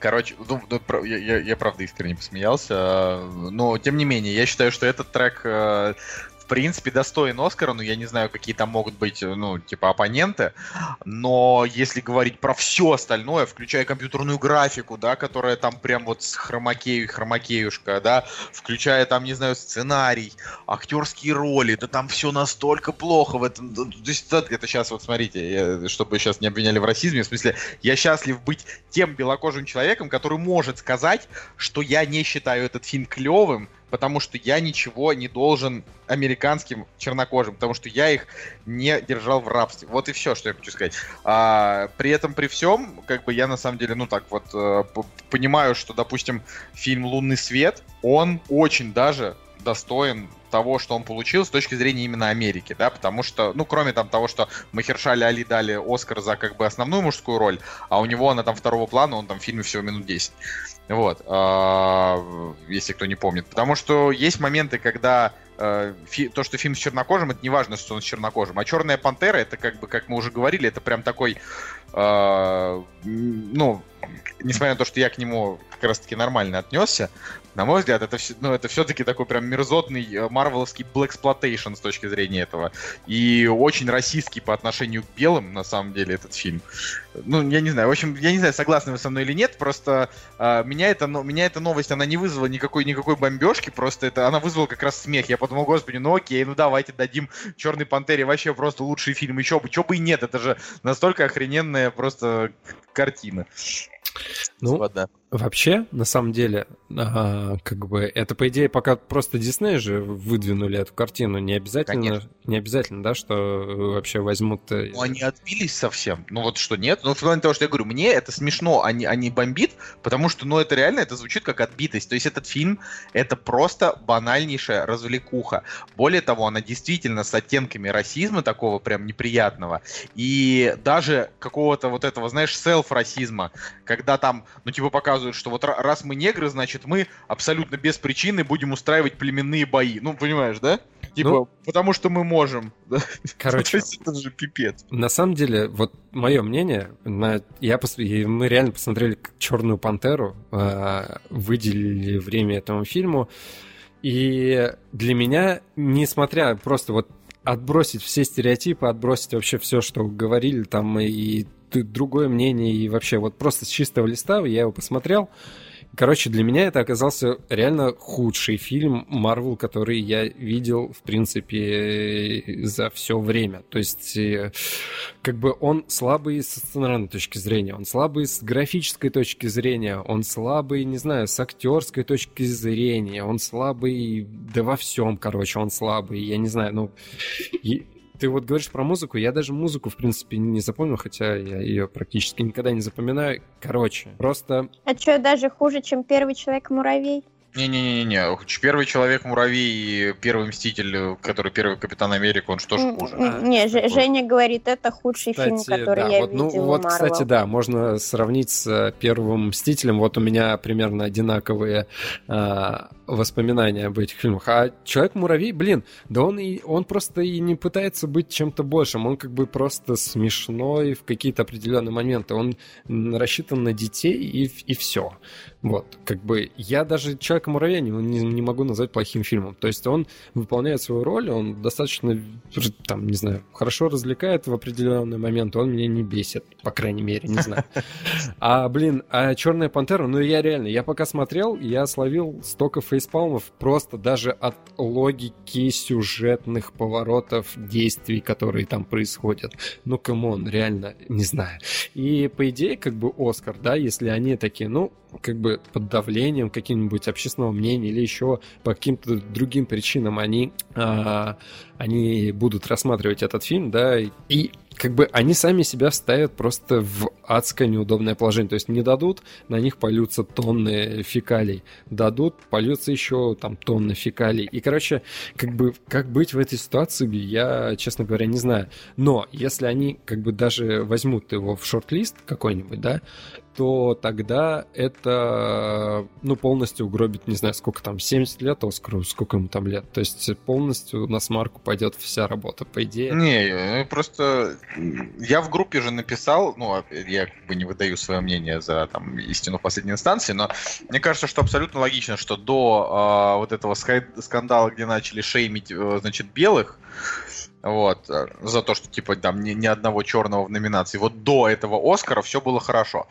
После него э, стало вот потихоньку ухудшаться вот именно вот с эти вот в трендовые истории. Потом, когда там, значит, они начали говорить, что мы будем расширять состав киноакадемии, чтобы туда входили, значит, там и черные, и геи, и, там и женщины, и так далее. А, в этот момент ты тоже начинаешь потихонечку думать, хм, ну, типа, э, то есть людей должны набирать в киноакадемию за достижения, а не за цвет кожи и сексуальную ориентацию. То есть, э, ну, это говорю, это просто все говорит о том, что Америка немножечко, вот честно, и там ист- вообще история современной Америки, она как и история современной России, немного похожа на компьютерную игру, а, в которую играет какой-то дурачок. Вот. он такой, вот это какой-то дурачок с какими-то определенными убеждениями, и он такой думает, блин, куда бы направить страну, а давайте вот в эту сторону. И, и как бы, и вот все, что люди делают, э, а, все, что они говорят, все цитаты, которые приводятся, да, вот эти все последние годы, э, похожи на результат какого-то, э, не знаю, Э, как будто кто-то просто выбрал кучу неправильных решений. Ну, только так. Ну, ну, а, ну как это еще? Вот они выходят и говорят, а, нам бы очень хотелось извиниться перед черным сообществом, и мы будем обязательно расширять этнический там, и сексуальный состав киноакадемии для того, чтобы выбирать там типа более, э, более четкое кино, да, то есть и никто, вообще никто даже не, не задумался просто выйти и сказать этому человеку, этой там женщине, да, которая председатель, сказать, леди, но ведь мы же тут про кино, а не про секс, секс-меньшинство и этно-меньшинство, типа, алло, вообще проснитесь, ну это как, ну, понимаешь, а, или, или в России, да, другие крайности, давайте, короче, а, заберем просто, типа, всю долю у иностранного кино и сделаем, типа, 70% сеансов для русских картин. Конечно, давайте сделаем так, что вся индустрия разорится, кинотеатром будет кинотеатры будут простаивать, потому что никто эту парашу не будет смотреть, да, как бы, которую, на которую будет выделяться, типа, больше денег, да, но не будет выделяться, потому что неоткуда будет брать эти деньги. Ой, все, простите меня а, за, я... за этот спич, но мне просто самому понравилось. Я что-то не могу вспомнить, как называется главная отечественная кинопремия. А, Ника? у нас есть, у нас есть, нет, Ника, есть Московский международный кинофестиваль. Не, не, это кинофестиваль, кинофестиваль не в счет. Вот типа, типа аналог Оскара какого-нибудь. Ника, по идее, какая-то. Наверное. Вот типа Золотой Орел, но Золотой Орел это, по-моему, э, театрально или нет? Блин, вот, вот, вот вообще, типа, что за ситуация происходит с э, отечественными кинопремиями? Даже мы не можем вспомнить, как она называется. Ника, Ника она называется. Я нашла на сайте для кроссвор... кроссвордистов. Ого. Я думал просто, что Ника это про, про ТВ. Подожди, а кинотавр? Может, кинотавр кино... это фестиваль. Кинотавр это фестиваль. Короче, вот э, на самом деле могли бы, да, это открытый российский кинофестиваль. На самом деле могли бы э, сделать э, нормальную какую-нибудь э, номинацию, точнее не номинацию, а, господи, нормальный фестиваль э, международного уровня, вот. Единственное, надо ли это кому-то, вот непонятно. Можно... Нет, у нас сейчас сократят количество э, иностранных фильмов, не надо нам. Мы будем свое на кинотавре смотреть, и все, чужого нам не надо. Полностью согласен. Вообще, э, пусть оно катится к чертям. Ладно, Ката, раз э, мы затерли уже за расизм, я хочу затереть за феминизм чуть-чуть. Так. Вот, я хочу рассказать о фильме «Красавица для чудовища», который снят по биографии Мэри Шелли, которая написала Франкенштейна. И на самом деле это очень... Фильм неплохой, да, но больше интересно именно личность самой писательницы, потому что она родилась в такой семье. Отец у нее был журналист, там анархист, такой очень радикальных взглядов, свободолюбивый чувак, а мать у, него, у нее была Мэри Уолстонкрафт, это мать э, адекватного феминизма, вот, и она в 1790 каком-то там году написала первое эссе, которое такой женский манифест, он назывался «В защиту прав женщин». И дальше цитата из э, Википедии. В эссе она утверждает, что женщины не являются существами, стоящими на более низкой ступени развития по отношению к мужчинам, но кажется такими из-за недостаточного образования. В общем, она предложила рассматривать э, первое мужчин и женщин одинаково, и типа образование женщинам туда-сюда. И именно в этом разрезе фильм смотреть интересно, потому что... Так этот ну, фильм, он про, про, про нее? Он, он, он про Мэри Шелли, которая написала Франкенштейна, и трудности, которые... Она собственно, она пропиталась вот всем этим духом э, радикализма, анархизма, феминизма и так далее. И э, сбежала с поэтом, философом, да, придерживающимся так, таких же взглядов, из-за этого у нее начались ну, в жизни проблемы. Потому что ну, тогда так не принято было, собственно, она там опорочила себя, семью и все такое. И, собственно, как она и почему писала Франкенштейна, как она его публиковала и так далее. Потому что, ну, это действительно э, великий роман своего времени про, про Бога, про человека, про одиночество, про все-все на свете. То есть это не только книжка про то, как э, безумный чувак э, скрипал чудовище и такой «It's alive! It's alive!» То есть, ну, это более глубокое произведение, которое было признано в свое время. И кстати, в свое время ее сыграла еще одна из э, семейства фонда, не помню, правда, как, как, как звать, племянница э, Джейн так, Фонды. Племянница сыграла фонда. Мэри Шелли тоже, да. А племянница, племянница, племянница это сколько? Уже тоже лет 50, ну, да? Ну, сейчас не знаю, фильм 80 какого-то года. Так что, если вы интересуетесь э, вообще личностью Мэри Шелли, потому что я знаю людей, которые которым прям нравится. Э, если вам нравятся такие произведения, как «Гордость и предубеждение», фильмы по ним, потому что фильм заканчивается хэппи-эндом, все очень хорошо, не все живы, но почти все счастливы. И на очень такой позитивной ноте заканчивается фильм, на очень светлый. И, в принципе, интересно посмотреть про, э, про то, как э, рождались идеи, как рождались книги в то время. Вот. Ну, это нормальная история. Я смотрю, как это, вы, значит, что, что ты, что, что Женя. Что Цигулиев. Не-не, говорю, что вы потом как-то смотрите какое-то такое более-менее, э, как бы это сказать, более-менее такое интеллектуальное кино, которое сто, стоит обсуждений. Надо бы нам его вместе всем как бы смотреть. А, окей, окей. А, я думаю, что стоит рассказать, то есть сделать, сделать игровую пятиминутку небольшую. Обязательно. Ей! Да. Вот. А, потому что вы уже все рассказали, а я на этой неделе совершенно ничего не посмотрел. Вот. И... Э, итак, значит, мы с Анастасией сели и все прошлые выходные провели за игрой Detroit Become Human. Э, вышло это так, что в пятницу я пришел супер уставший вообще. Э, значит, с... а, я даже не помню, кстати, когда мы записали подкаст. По-моему, в пятницу и записывали. Да, да. Да, и вот, значит, пришел уставший, мы с тобой записали подкаст, а, вот, и мы, значит, э, решили запустить Детройт, таки посмотреть, значит, что он из себя представляет, вот, и э, Детройт это игра Дэвида Кейджа.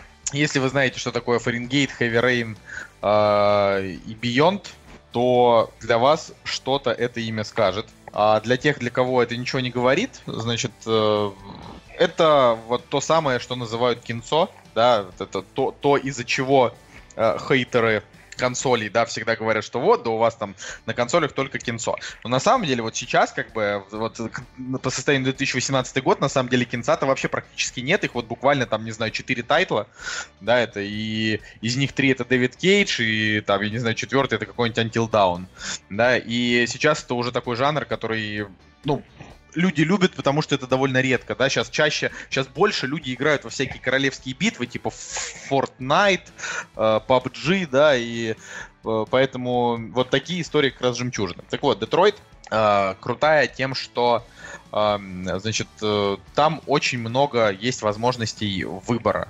Если, допустим, в предыдущих играх Дэвида Кейджа ты в этом кинце принимал участие, но, допустим, влиял на сюжет, конечно, сильно, но по итогу э, тебе там дают, грубо говоря, одну там, я не знаю, из восьми концовок, ну, условно, вот, то в Детройте там концовок не 8, там концовок просто, ну, вероятные возможности исходов, их там сотни.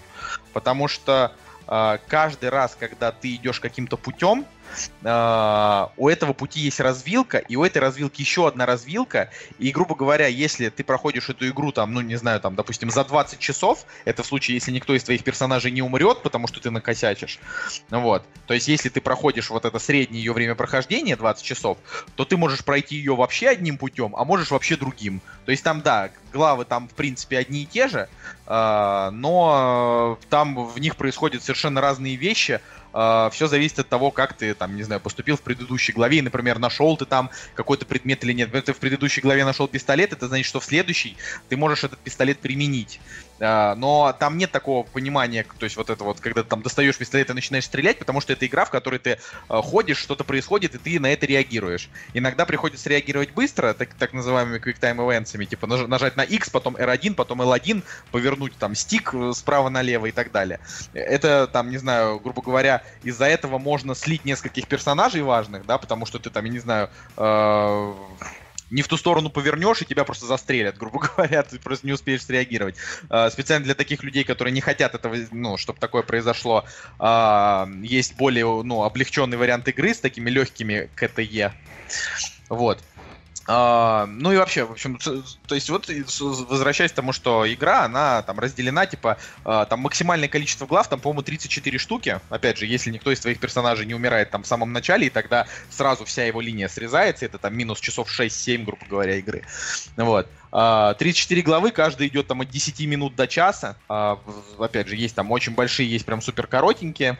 И ты играешь за трех разных андроидов. Один это андроид девушка, которая спасает человеческого ребенка от ее, значит, разъяренного сумасшедшего отца. А, второй это андроид, который, значит, был ну, работал у, э, опять же, как сказать, работал, был куплен известным художником, который был старый, значит, уже э, инвалид, и из-за стычки, значит, с сыном этого инвалида э, этого андроида выкинули на помойку, он очнулся и начал вершить революцию, потому что он понял, что в нем проснулось сознание, и как бы это сознание, оно э, ну, определяет его как личность, то есть он почувствовал себя живым. Вот. И третье это новая модель андроида, которая пытается, которая пытается как-то, значит, э, поймать э, тех, кто, значит, бежит, э, пресечь эту революцию и при всем при этом еще понять, почему андроиды становятся девиантами, то есть начинают что-то чувствовать. Ну, в общем, вот такая вот игра, и впечатления, впечатления интересные. А, они такие, что когда игра заканчивается, честно говоря, хочется вообще никогда в жизни к ней не возвращаться. Вообще никогда. Это вот. правда. Э, да, потому что ты думаешь, что вот, ну, она, она прям разбивает тебе сердце, она вытаптывает тебя вообще. Она, самое интересное, ну, вернее, самое такое сложное, да, она выматывает очень сильно эмоционально. То есть... Э, где-то под конец, опять напомню, что мы ее прошли как бы за выходные, то есть мы играли где-то 4 часа в пятницу в ночь, а, э, где-то часов 10 играли в субботу, и где-то часов 7 э, играли в воскресенье, и вот к вечеру мы, значит, ее прошли.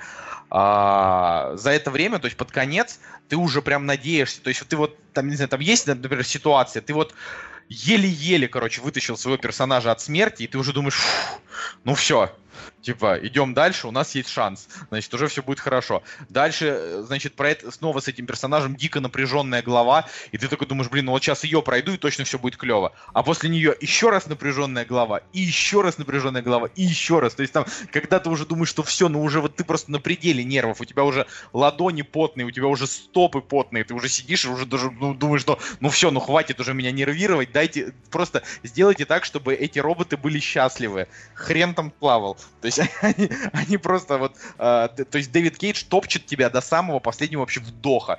И как бы, и когда она заканчивается, ты просто вот откидываешь джойстик, откидываешь на диван, думаешь, ну слава богу, все, я закончил, я сделал, что мог. То есть как бы я там, не знаю, их спас. Или, э, а, а если ты, например, всю игру вот идешь, ну там прям вот проходишь, а потом хрена как кто-нибудь из этих твоих персонажей случайно погибает, ты думаешь, да вашу ж мать, ну типа, я 10 часов за него, ну то есть, но там, конечно, благо для таких дурачков, то есть вообще Кейдж всегда говорит, типа, мою игру нужно проходить один раз, вот как идете, так идете.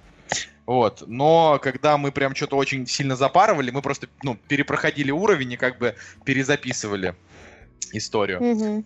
Ну вот, потому что не хватало... Ну, ну, то есть, ну, опять же, да, у нас там было такое, что мы раз, короче, угробили просто, ну, одного из центральных персонажей, а нам, ну, не хотелось без него продолжать играть. По, ну, по оригинальной задумке ты просто один раз проходишь, как проходится, и живи с этим, да? Вот. Э, но мы, типа, послали в задницу задумку Дэвида Кейджа. Вообще никто никогда, на самом деле, его не слушает. Он всегда говорит, да, проходите один раз. Ну как, чувак, можно проходить один раз, когда ты, типа, твоя задача это спасти там ребенка, а, там, а он, например, умирает. Ну, типа, какого хрена? То есть, ты, ты, ты, так, так ты, значит, это и оставил. Конечно, нет. Проще, блин, переиграть главу эту 20 минут чем так не сделать. Короче, если вы владелец PlayStation и вы ее еще не купили, я вот пытаюсь вам ее продать. Просто, просто купите и напишите в комментариях, очень интересно обсудить Детройт. А, если у вас нет PlayStation, но вы подумываете о том, чтобы его купить, покупайте и играйте в Детройт, она стоит того. То есть, опять же, она, она чудовищна, но одновременно а, это один из самых интересных игровых опытов, который вас может ждать, потому что это просто, ну, типа, Дэвид Кейдж на максималках. Настолько огромного количества вариаций, да, вот, выборов в игре еще не было. Такие дела. Что я хочу добавить? Добавить ничего не хочу, Коля уже все рассказал.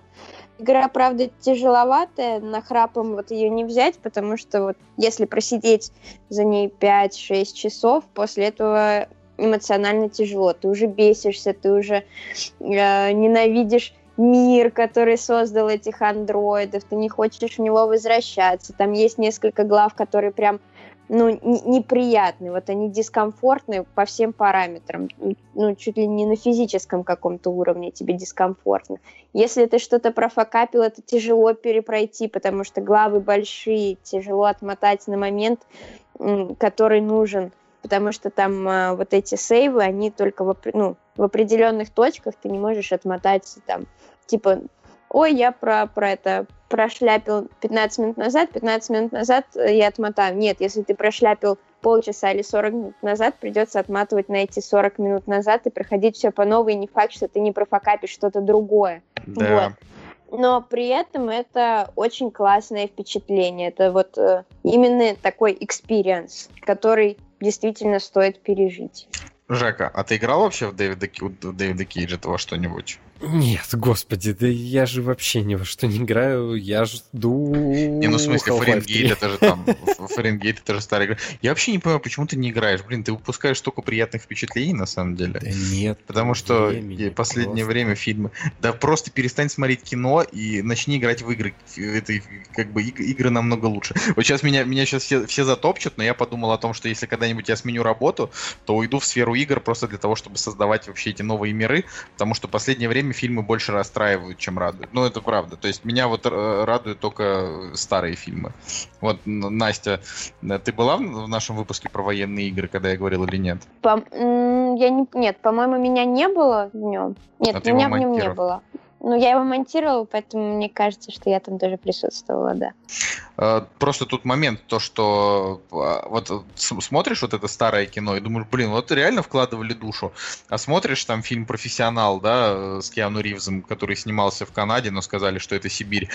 И понимаешь, вот, а вот это современное да, блин, кино. не, чувак, ну так нельзя, так нельзя рассуждать, потому да что... не, не, я то, понимаю. Потому что наравне с э, клевыми фильмами было столько адского шлака, который который, просто можно дропать с теми же самыми какими-нибудь крутыми э, актерами тех вред, тех в лет, да. лет. Да, да, да, да, да, да, абсолютно. Ты прав. Я просто о том, что вот именно последнее время что-то вот именно к, к нынешнему уровню, э, ну как бы насмотренности, да, там и так далее. Э, нравится только старое кино. А вот, а вот современные фильмы нравятся, ну, типа, грубо говоря, вот когда мы выбираем какие-то старые фильмы, мы их выбираем точечно, и нравится практически каждый. А, когда мы ждем какой-то современный фильм и идем на него, то нравится, типа, там, один из семи. Вот. А, все остальные либо на шестерочку, либо там на семерочку, а вот когда ты можешь сказать, что вот да, действительно хорошо было это, э, последнее время все-таки стало как-то реже, это немножко расстраивает. Но вы нам насоветовали сейчас целую кучу картин, мы из них выберем обязательно и посмотрим. Сейчас, может быть, уже э, вернется наконец-то Цигулиев и э, посмотрит Лоуренса Аравийского. Чё, бы, нет. Старая песня, главное. Короче, да. на самом деле, э, связывая игры, и кино и там все. Это я просто о том, чтобы ты все-таки иногда во что-нибудь играл. Да играю я, играю, господи, играю я в Adventure Time, и как раз-таки плавно хочу пере... перетечь в к обсуждению последней серии вообще, я думаю, что все-таки, наверное, десятый сезон. вот. Короче, последней серии так или иначе Adventure Time, которая ставит э, точку в истории, повествовании, в, в общем, вот этой восьмилетней эпопеи. Вот. Э, мы его посмотрели, и, короче, я остался просто так адски доволен тем, что там произошло. Пустил слезу, порадовался за всех персонажей, подумал, блин, это, наверное, топ моих э, мультфильмов. Ох, чувак, у меня татуировка на руке Фина и Джейка. Я вот, знаешь, смотрю на нее каждый день и думаю, блин, все-таки я вот максимально не жалею вообще о том, что я это сделал, потому что лучше, чем Adventure Time, наверное, вообще сложно себе что-то представить. Ну, вообще, как тебе мультипликации? Как мне финал? Настя, расскажи, как мне финал.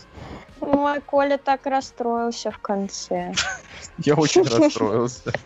Да, так все расстроились, все, кто видел, потому что, ну, блин, время приключений это действительно такое большое-большое-большое приключение, которое вот мы переживали со всеми этими чуваками странными. Вот, порой очень непонятные эпизоды, порой какие-то э, выбивающие из колеи, но сколько он, 7 лет, да, шел? Ну, 8, 8. он в 10 ну, году 8, шел, да, да что-то, что-то около того.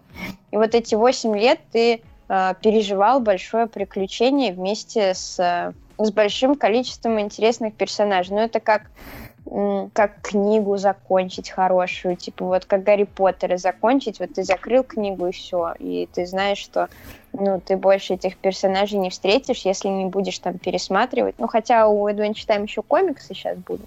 Да-да-да, Adventure Time то как раз, да, он там, ну, типа, закончился мультипликационно, потому что Cartoon Network, видимо, э, как-то вот с Пендлтоном Вордом решили, что пора.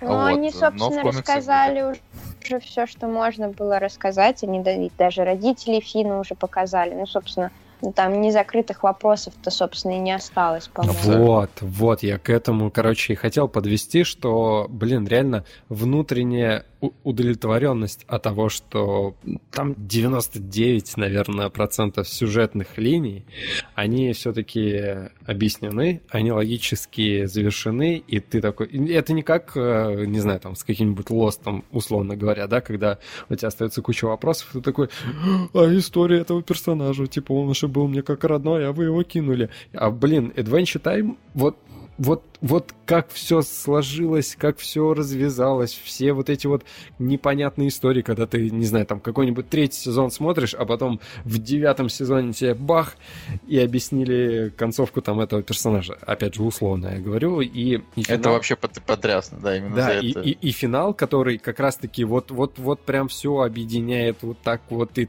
блин, вот душа, она прям такая, о, ребята, это, это было круто. Но я, я вот так скажу, конечно, конечно, абсолютные слезы, что он закончился, но давайте немножечко по фактикам.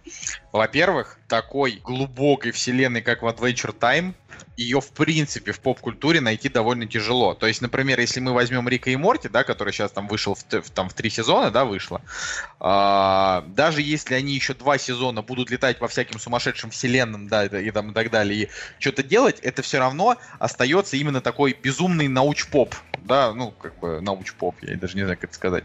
Безумная научная фантастика со стебом, черным юмором и прочим, да, но она как бы, а, она не то чтобы углубляет во вселенную, она просто тебе говорит о том, что да, вот есть бесконечное количество вселенных временных линий, в которой куча Риков и куча Морти путешествуют и творят всякий трэш. Ну, то есть это вот то, что нам говорит Там Рик нет Морти. глубокой такой связующей сторилайн, которая бы вот как раз-таки объединяла все сезоны. Ну, не, она есть. Ну, Там она типа есть, она... Рики, вот это вот цитадель Риков и Морти, да, которая ну, там понятно, появилась да, в каком-то ну... там во втором. Но вот в Adventure Time это когда вот, то есть я честно вот сейчас скажу, я ни одного человека, включая себя, не знаю, который любил бы первый сезон. То есть первый сезон, он такой, что ты его смотришь, и вроде, и если вот тебе нравится рисовка, а мне она просто сразу сходу зашла, да, если тебе нравится рисовка, то ты просто смотришь, ну, типа, ну, мультос, да, ну, как бы прикольненько, что-то происходит, такой кислотный, но э, классный голос озвучки Джейка, да и Фина, то есть они все прям крутые. А вот где-то вот уже начиная со второго и по самый конец, э, ты уже просто вот вовлечен прям вот во все, как это называется, лор, да, или что это вот этот, когда... Да, это, это лор называется, вот. ну, типа миф, легенда, типа...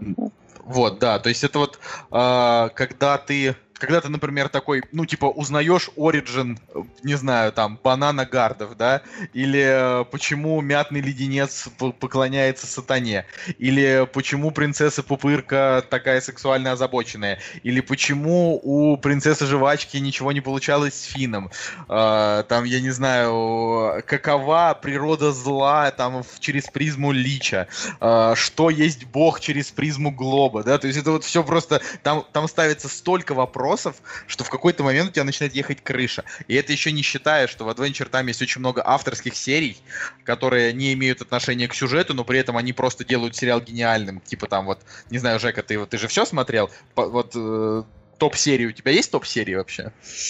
Топ-серии? Слушай, ну, э, у меня есть топ-серия по безумию с э, Unacceptable и со всеми чуваками, которые вот связаны с э, лимонным вот этим челом. Вот, в Ой, принципе... я не люблю, не люблю его линию.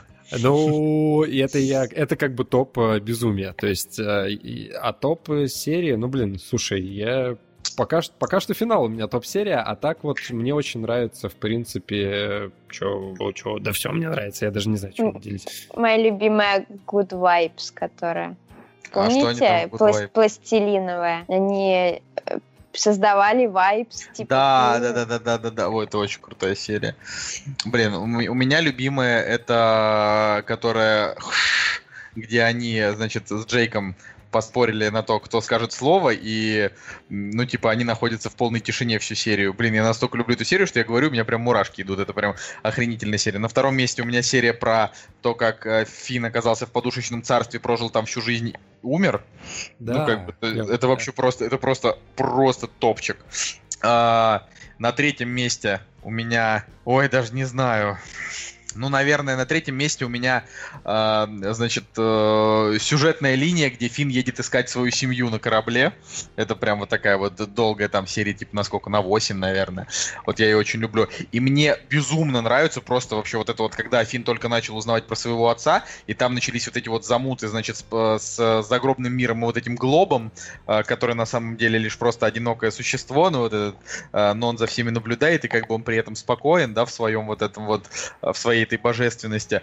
Я прям просто охерел, простите, с этой серии. Ну, то есть там вот, там бывает такое, что в какой-то момент ты смотришь Adventure Time и понимаешь, что это же, ну, это вообще не детские расклады. Это прям такой строго 18+, э, с бэкграундом. Потому что там куча, куча отсылок и к поп-культуре, и к Библии, и к Корану, там, я не знаю, и к э, старой научной фантастике, и новые модные какие-то веяния. И вот это вот все, оно просто сводит тебя с ума. А финал, Uh, мне напомнил Евангелион, потому что, ну, вот Евангелион это типа 40-минутный финал был uh, у этого аниме, и там из этих 40 минут, типа 35, происходит какой-то непонятный трэш, uh, сюжет не показывают, тебе лишь показывают какие-то вот вспышки сознание героев. И вот э, у Adventure Time он тоже такой немножечко, ну, такой кислотный финал, когда там э, героев поднакрывает, у них то одни образы, то другие. То есть мне показалось, что это такая небольшая к этому, э, ну, как бы отсылочка к стилистике. Вот. Скажите что-нибудь еще. У Adventure Time для меня есть только один минус. Это то, что реально тяжело несколько серий подряд посмотреть, ну, там типа пять, потому что есть какие-нибудь кислотные серии, и от рисовки начинает реально голова болеть, и ты такой, блин, ладно, Слушай, все, ну, это удивительно. А ты смотрел Майнкрафт серию? Не, вот Майнкрафт серию я не смотрел, кстати. Она классная. Ну, в смысле, блин, не знаю, насколько она будет классной для людей, которые не играли в Майнкрафт, наверное, не классно. Но для тех, Потому кто что... играли, то, что надо, да. Да, мы такие, о, помнишь, как мы начинали, типа, тоже там землю закапывали, все, там какой-то ерундой страдали, о, такие. Есть, кстати, Ой. Minecraft Adventure Time, есть, есть, прям official. Ну, ты говорила что-то, я просто чуть-чуть перебил. А, ну я, я, собственно, что это такое, вот именно ну, какое-то у меня очень ностальгическое чувство вызвало, когда мы играли. Мы играли большой тусовкой, сколько нас там, четверо, пятеро играло обычно. Ну вот, и мы все там строили общий дом, что-то там ходили ресурсы добывать, э, с, сражались со всякими там скелетами и прочими чертями. И, ну, это было очень приятное времяпрепровождение, и, собственно, серия вот на, на эту ностальгию, на воспоминания о клевом времяпрепровождении с друзьями добавилось еще и впечатление от Adventure Time, который, типа, тоже очень любим. И все это в купе очень классный получился бонус. Ну, собственно, те, кто играл в Майнкрафт, я думаю, они прям вообще тоже заценят. Помню, как читал рецензию, да, там, э, ну, как рецензию, типа, комментарий одного чувака, который говорит, мне 31, и я плакал, типа. Я просто могу его понять, мне, конечно, не 31, а 26, но, блин, это просто вот...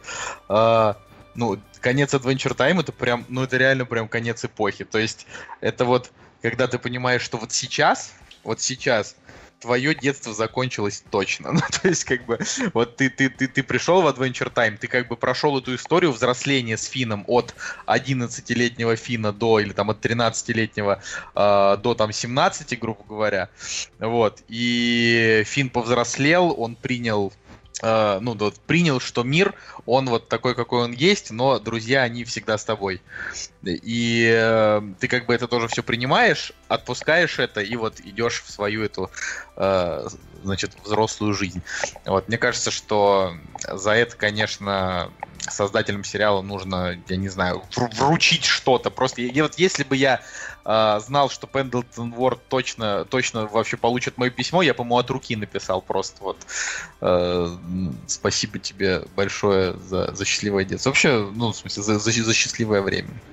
Короче, это клево. А, и, к слову, если вы вот действительно прям фэны, а, то очень много комиксов, если вы вдруг об этом не знаете. Их прям действительно много, там очень много таких прям, не, даже не маленьких вот этих вот синглов, а прям таких полноценных томов. Каждый том, там, не знаю, страниц там по 150, грубо говоря, а, или там по, по, по 100. И их там, не знаю, 10 или 12. Есть а, ответвление Марселины и Королевы Крика. Вот это, ну, то я это все читал, мне это все прям очень нравится.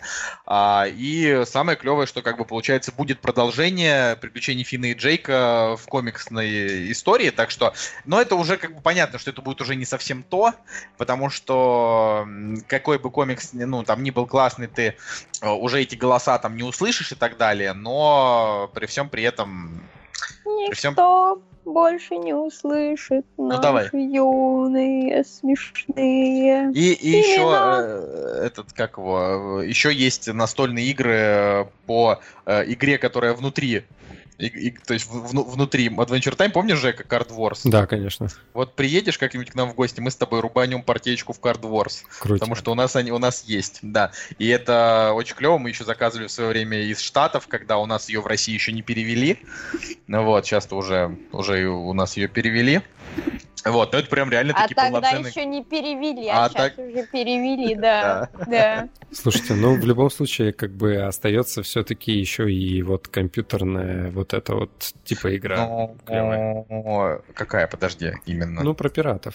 Подожди, а ты в нее, так, подожди, ты в нее играл, да, Pirates of and Да, и играю да? до сих пор. Ты сказал, э, ты до сих пор играешь. Да. Просто ее на самом деле поругивают так-то. Я сейчас как бы я не хочу ничего говорить, но ну, а, оценки у нее лучше лучше, лучше всех остальных игр. Вот это правда. Потому что остальные игры по Adventure Time, на которые я в свое время всадил целую вообще кучу бабла, на самом-то деле, как, ну, как поклонник, э, вот прям очень плохо. Ну, вот смотри, у пиратов Инхиридиона 62. Ну, нормально. Ну, а, а ты, кстати, на каком языке в нее играешь? На, на английском. Ну, то есть э, она без, без перевода, да? Ну, там вроде есть какой-то левый вроде русификатор, но не, я как бы в оригинал играю. Не, ну в смысле сапчики там есть или нет? Все Сапчиков как... там тоже нет. Полностью англи... на английском. Черти вообще паршивые. Ну ладно, короче, вот по Adventure Time это такая более-менее самая оцененная игра, потому что вот все, все, все предыдущие это это просто какой-то слив, но продавали это почему-то по полной цене, то есть не просто как инди-игра какая-нибудь там за э, там 300 рублей, а там прям по 2, по 3 тысячи, там это все стоило вообще, обидно. Ой, ладно. Ну ты, кстати, когда закончишь ее, расскажи вообще, как она пересекается с, э, ну, с историей. Само собой. Окей. А, ну что, Жень, давай, ты хотел про поцелуй на вылет? Свежие впечатления. Не, на самом деле я хотел сказать про мои черничные ночи, но, блин, раз ты сделал подводку к поцелуй на вылет, придется говорить про поцелуй на вылет. Шельма, шельма, ну давай. Короче, почему посмотрел? Потому что Шейн Блэк, вот, и я такой подумал, блин, ну, должно быть, наверное, весело. А хотелось как раз-таки посмотреть что-нибудь такое веселое, легенькое, и Роберт Дауни-младший как бы закрыл глаза на Вилла Килмера. Хотя, кстати, на самом деле, он в этом фильме неплох. Он еще не, не, не такой толстый, разжиревший чувак, к которому я не привык. Хотя, в принципе, он похудел к этому фильму. Специально. Вилл Килмер? Да, Вилл Килмер э, вроде... Откуда я это знаю, я не знаю. Вот, но... но я просто знаю, что он вроде специально для него похудел. Короче, Короче, не суть. А, суть в том, что достаточно вроде интересная подача материала у фильма, то есть, э, да и вообще синопсис который гласит, что чувак, который грабил а, магазины всякие разные, и в частности в завязке он ограбил детский магазин игрушек, вот, чтобы раздобыть игрушку для, не знаю, для сына, вот, ну, короче, для кого-то пацаненка, вот, и, соответственно, его напарника убивают, э, а, а он, как бы, оказывается на кинопробах в тот момент, когда он скрывался от э, погони. Ну и, короче, попадает на кинопробы и получает роль, и, типа, оказывается в Голливуде вот, и начинается какая-то движуха. А, и вроде бы синапсис, вот этот вот, он реально кажется интересным. Ну, то есть такая ситуационная какая-то комедия, да, вроде э, ожидается. А на самом деле, блин, вообще, и из комедии-то там не очень много. Там больше такая, такой детективный сюрреализм. Короче, вот так вот можно его назвать. Вот, конечно, в, в конце он скатывается, наверное, в какую-то комедию, но как такового юмора там не очень много, как мне показалось. Вот. А, и я, блин, не знаю. В общем, как бы главная фишка, по идее, это то, что у фильма есть четвертая стена, и типа Роберт Дауни младший такой, типа, эй, чуваки, я вот вам сейчас расскажу историю, начинает что-то рассказывать, ты такой, как зритель, думаешь, что вообще происходит? Он такой, типа, вы тоже не понимаете, что происходит? Ну, то есть, такой, ранняя версия Дэдпула, если так э, будет понятнее. Вот, и и как бы, по идее, это должна была быть главная фишка. Ну, то есть, чтобы отличало этот фильм от кучи других таких же фильмов. Вот. А в конце я подумал, блин, на самом деле, а, лучше бы он был обычным. То есть, э, по большей части, вот эта вот вся билиберда с монтажом, отмоткой к другим каким-то предыдущим частям, которые тебе только что показали, потом вообще про, про этот монтаж забывается, и фильм становится на самом-то деле обычным. То есть, как бы, как бы они теряют вот, это вот, э, вот этот стиль повествования, и он становится как бы простым, хотя он все равно поделен на главы, типа день до, день после и так далее. Вот. И, короче, в конце, после просмотра, я подумал, блин, на самом деле вот эта вот вся детективная история, кто кого убил, кто кого подставил, а, а, она достаточно банальна, по идее. Но пока финал картины не случился, ты все равно как бы как зритель не, не понимаешь, что будет дальше, кто злодей, ну точнее как бы кто злодей, ты понимаешь, но как бы кто кого подставил, чем это вообще развяжется и так далее, и так далее.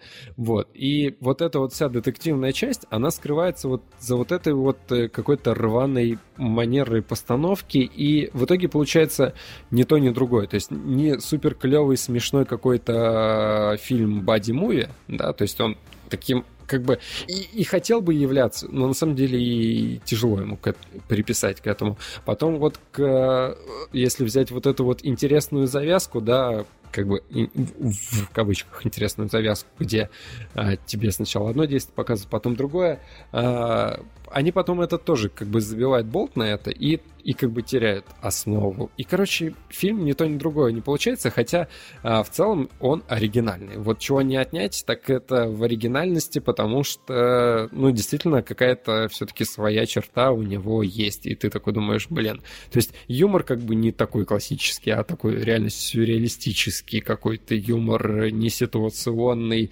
И ты думаешь, что, господи, что вообще происходит? Вот. А а так, в целом, короче, э, Шейн Блэк, он реально режиссер фильмов, а, которые чуть лучше средних. вот э, чего-то такого вот прям клевого у него как такового, наверное, не было, но все как бы такое больше, чем стерильно. В принципе, «Железный человек 3», э, «Славные парни», вот, это, вот этот вот поцелуй на вылет, ну, как бы на раз можно посмотреть. Вот.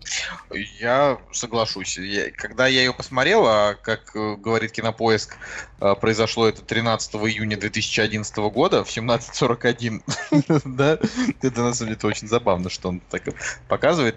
А, я поставил фильм «Семерку» на тот момент. У меня воспоминания такие такие. Я решил тогда посмотреть, потому что, ну, тогда уже был Железный Человек, и хотелось еще больше Роберта Дауни-младшего. А, как оказалось, это был как раз тот самый период в жизни Дауни, когда он вот-вот только слез вообще там, не знаю, э, значит, э, от алкогольной, нарко... с, с, с алкогольной наркотической зависимости э, и, ну, грубо говоря, пытался вернуться в мир кино. Это ж тогда была вот эта вот история, э, недавно же с Беном Аффлеком сказали, что, скорее всего, не будет, потому что у него проблемы с алкоголем и, э, типа, страховка будет очень дорого стоить. Вот тогда то ли фильм там сняли без страховки, вот этот поцелуй на вылет, э, то ли там просто Роберт Дауни-младший мало за него получил. Короче, вот сейчас, чтобы не врать, но э, была история, что как раз из-за вот этих вот страховок э, на типа то, что фильм может не выйти из-за каких-то определенных моментов, тогда фильм был, ну, там, ус- условно под угрозой, да, потому что либо, либо просто рисковало там просто быть без этой страховки. А, сейчас, опять же, не буду врать, но мне показалось в свое время, что фильм очень веселый. А, он довольно легкий, он в меру чернушный, и там, конечно, прекрасная Мишель Монахан, которая, мне кажется, играла подружек всех героев в те годы. Вот. А, вот так если подумать, что как бы сейчас вот я ее последний раз видел только э, просто в пятиминутной роли в миссии невыполнима. На самом деле у нее роль это как раз, то есть она она продолжает сниматься в кино очень много и у нее все хорошо, но из такого вот из такого, грубо говоря, жанра каких-то таких вот авантюрных фильмов и боевичков она уже ушла. Но в «Поцелуе на вылет» она, конечно, блин, супер горяча вообще в какие-то моменты прям. Но, кстати, а, по идее, это первый режиссерский фильм вообще Шейна Блэка. И он в прокате ни черта не собрал, не окупился. И то, что ему через 8 лет доверили снять «Железного человека 3». Слушай, да это же, это же классика. Ну да. Ну, как бы вообще так-то, если подумать, Шейну Блэк уже как бы 56, и каким бы он ни был, он все-таки написал, значит, сценарий типа к смертельному оружию. Нет, ну то, что он сценарист, э, боди-муви, это понятно. Все как бы у него с этим хорошо, но как режиссер все-таки, ну, в целом, то есть э, круто, когда чувак пишет сценарий, и он понимает, в принципе, как, должен, э, как должно кино выглядеть. Но вот, блин, если брать, допустим, славных парней, в них тоже, они, кстати, ну, достаточно похожи в чем-то с кис-кис, бэнк-бэнк, блин, поцелуй на вылет. Mm-hmm. А, но вот, блин, реально посмотрел славных парней, и вроде бы, и вроде бы и постер клевый, и, блин, и актеры как бы шикарные, да, клевые, но все равно что-то не хватает. Вот, вот, вот какого-то последнего, блин, пинка, чтобы стать реально как бы, ну, интересным, клевым фильмом. Как бы, да, у него есть там свои 6-7, но не больше. Посмотрим, что с этим, с сучим хищником будет. Но, опять же, да, все говорят, что стерильно. Ну, глянем. Глянем, да. Окей. А, Настя, давай расскажи я, нам. Расскажи я нам... не смотрела. Не-не-не, я хотел сказать, расскажи нам про Человека-паука перед тем, как мы закончим. Что вот, Человек-паук классный. Очень классная игра. Это прям... Э, мы до этого говорили про Детройт. Так вот, это чисто feel good. Там нету ни, ни кишок, ни мяса, ничего. Ты летаешь, сражаешься, слушаешь э, шутеечки от Питера Паркера. Короче, просто классно. Я не она очень кине... Вот, вот самый главный плюс, она очень кинематографичная. Все вот эти пролеты между домами, все драки, они очень классно сделаны. Там нету никаких швов вот между сменой движений и скриптов и так далее очень классно смотрится игра. И она такая легкая, она так поднимает настроение, несмотря на то, что ты вроде там со злом сражаешь и все такое. Очень классно. Что я еще могу сказать по этому поводу? Я вот скажу по этому поводу. Значит, э, люди, которые сделали эту игру, это компания, которая называется Insomniac. Вот, э, это ребята, которые сделали игру Ratchet Clank, э, аркаду, в которую мы играли. Вот, я, по-моему, говорил что-то об этом. Я, короче, я же уже что-то говорил про Паука. Просто неделю назад я сказал, что про нее получится рассказать только через месяц, э, потому что нам нужно пройти Детройт, нам нужно там еще что-то пройти. Мы, короче, просто прошли Детройт залпом и начали тут же играть в Паука. И всю, как бы, вот с момента, как мы начали играть в Паука, то есть мы играли в него э, там три вечера, да, там по несколько часов. Э, это просто совершенно потрясающая игрушка, она прекрасна э, и э, хороша она в первую очередь тем, что сказала Настя, а во вторую она еще хороша тем, что если ты поклонник Паучка, она дает тебе абсолютно все для того, чтобы ты получил удовольствие. Если ты любишь фильмы Марвел, ты просто вообще зафанатеешь от этой игры. А если ты не любишь фильмы Марвел, то ты тоже зафанатеешь от этой игры, потому что она как бы э, в отличие от всех вот этих вот стерильных там э, черных пантер, э, человеков-муравьев, э, там, я не знаю, первых мстителей, э, она увлекательная именно по геймплею, и поэтому все вот эти вот стандартные какие-то банальные сюжетные истории, они забываются.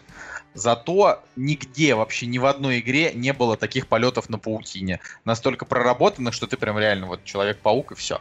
А, поэтому, если вдруг кто-то, опять же, я все время говорю эту фразу, потому что очень, понимаете, когда мы говорим про игру, которая является эксклюзивом, да, на PlayStation, я, конечно, понимаю, что у большинства все-таки PlayStation, там, а не Xbox, э, если говорить про новые поколения, типа, плойка продается намного лучше. А, но есть люди, для которых вообще весь этот мир, да, там, э, людей, которые играют в Last of Us, да, там, вот, как раз в Дэвида Кейджа, все вот эти Heavy Rain, вот этого Паука, в Horizon, в God of War, в общем, все вот это, весь этот мир, это просто какая-то абсолютно э, далекая история, потому что у них просто нет PlayStation PlayStation там и не было, и не планируется. Но, опять же, Человек-паук это вот вторая игра за сегодняшний только вечер, ради которой, в принципе, можно купить консоль, а, потому что это вот 40 часов э, невероятного удовольствия э, и вообще охренительных полетов на паутине, разгонов там, э, поисков, э, не знаю, рюкзаков Питера Паркера, где предметы, у каждого из которых своя какая-то история, встреча со старыми персонажами, э, там э, переосмысление каких-то моментов. Например, Джеймисон уже не работает в Daily Bugle и, и не строчит про Паркера, э, в смысле про Паука всякие э, там желтые заголовки, что Паук там сделал все плохо, а теперь он ведет свой подкаст, э, в котором он рассказывает, э, значит, ему звонят люди, и они говорят, Человек-паук меня спас. Он говорит, нет, он, скорее всего, это подстроил для того, чтобы спасти и выставить себя героем. То есть ты там, и ты как бы летаешь все время по городу, и время от времени включается вот этот вот подкаст Джеймисона, где он говорит, что типа ты плохой. Вот, и это получается, что это как бы вселенная немножко развивается. С Мэри Джейн они там по состоянию на начало игры, они в расставании там несколько месяцев, а, она знает о том, что он Человек-паук, но просто вот им тяжело и так далее. И, короче, это все очень клево. А, вообще, вот огонь ярко, замечательно после разбивающего Детройта, это вообще то, что ну. Вот, Женя, видишь, я просто пытаюсь тебя сломать. Класс, я очень рад, э, очень рад за тебя, но, но не, я на самом деле очень хочу, реально очень хочу, но как бы нужно просто кардинально поменять э, свою, свой быт, свою жизнь и так далее.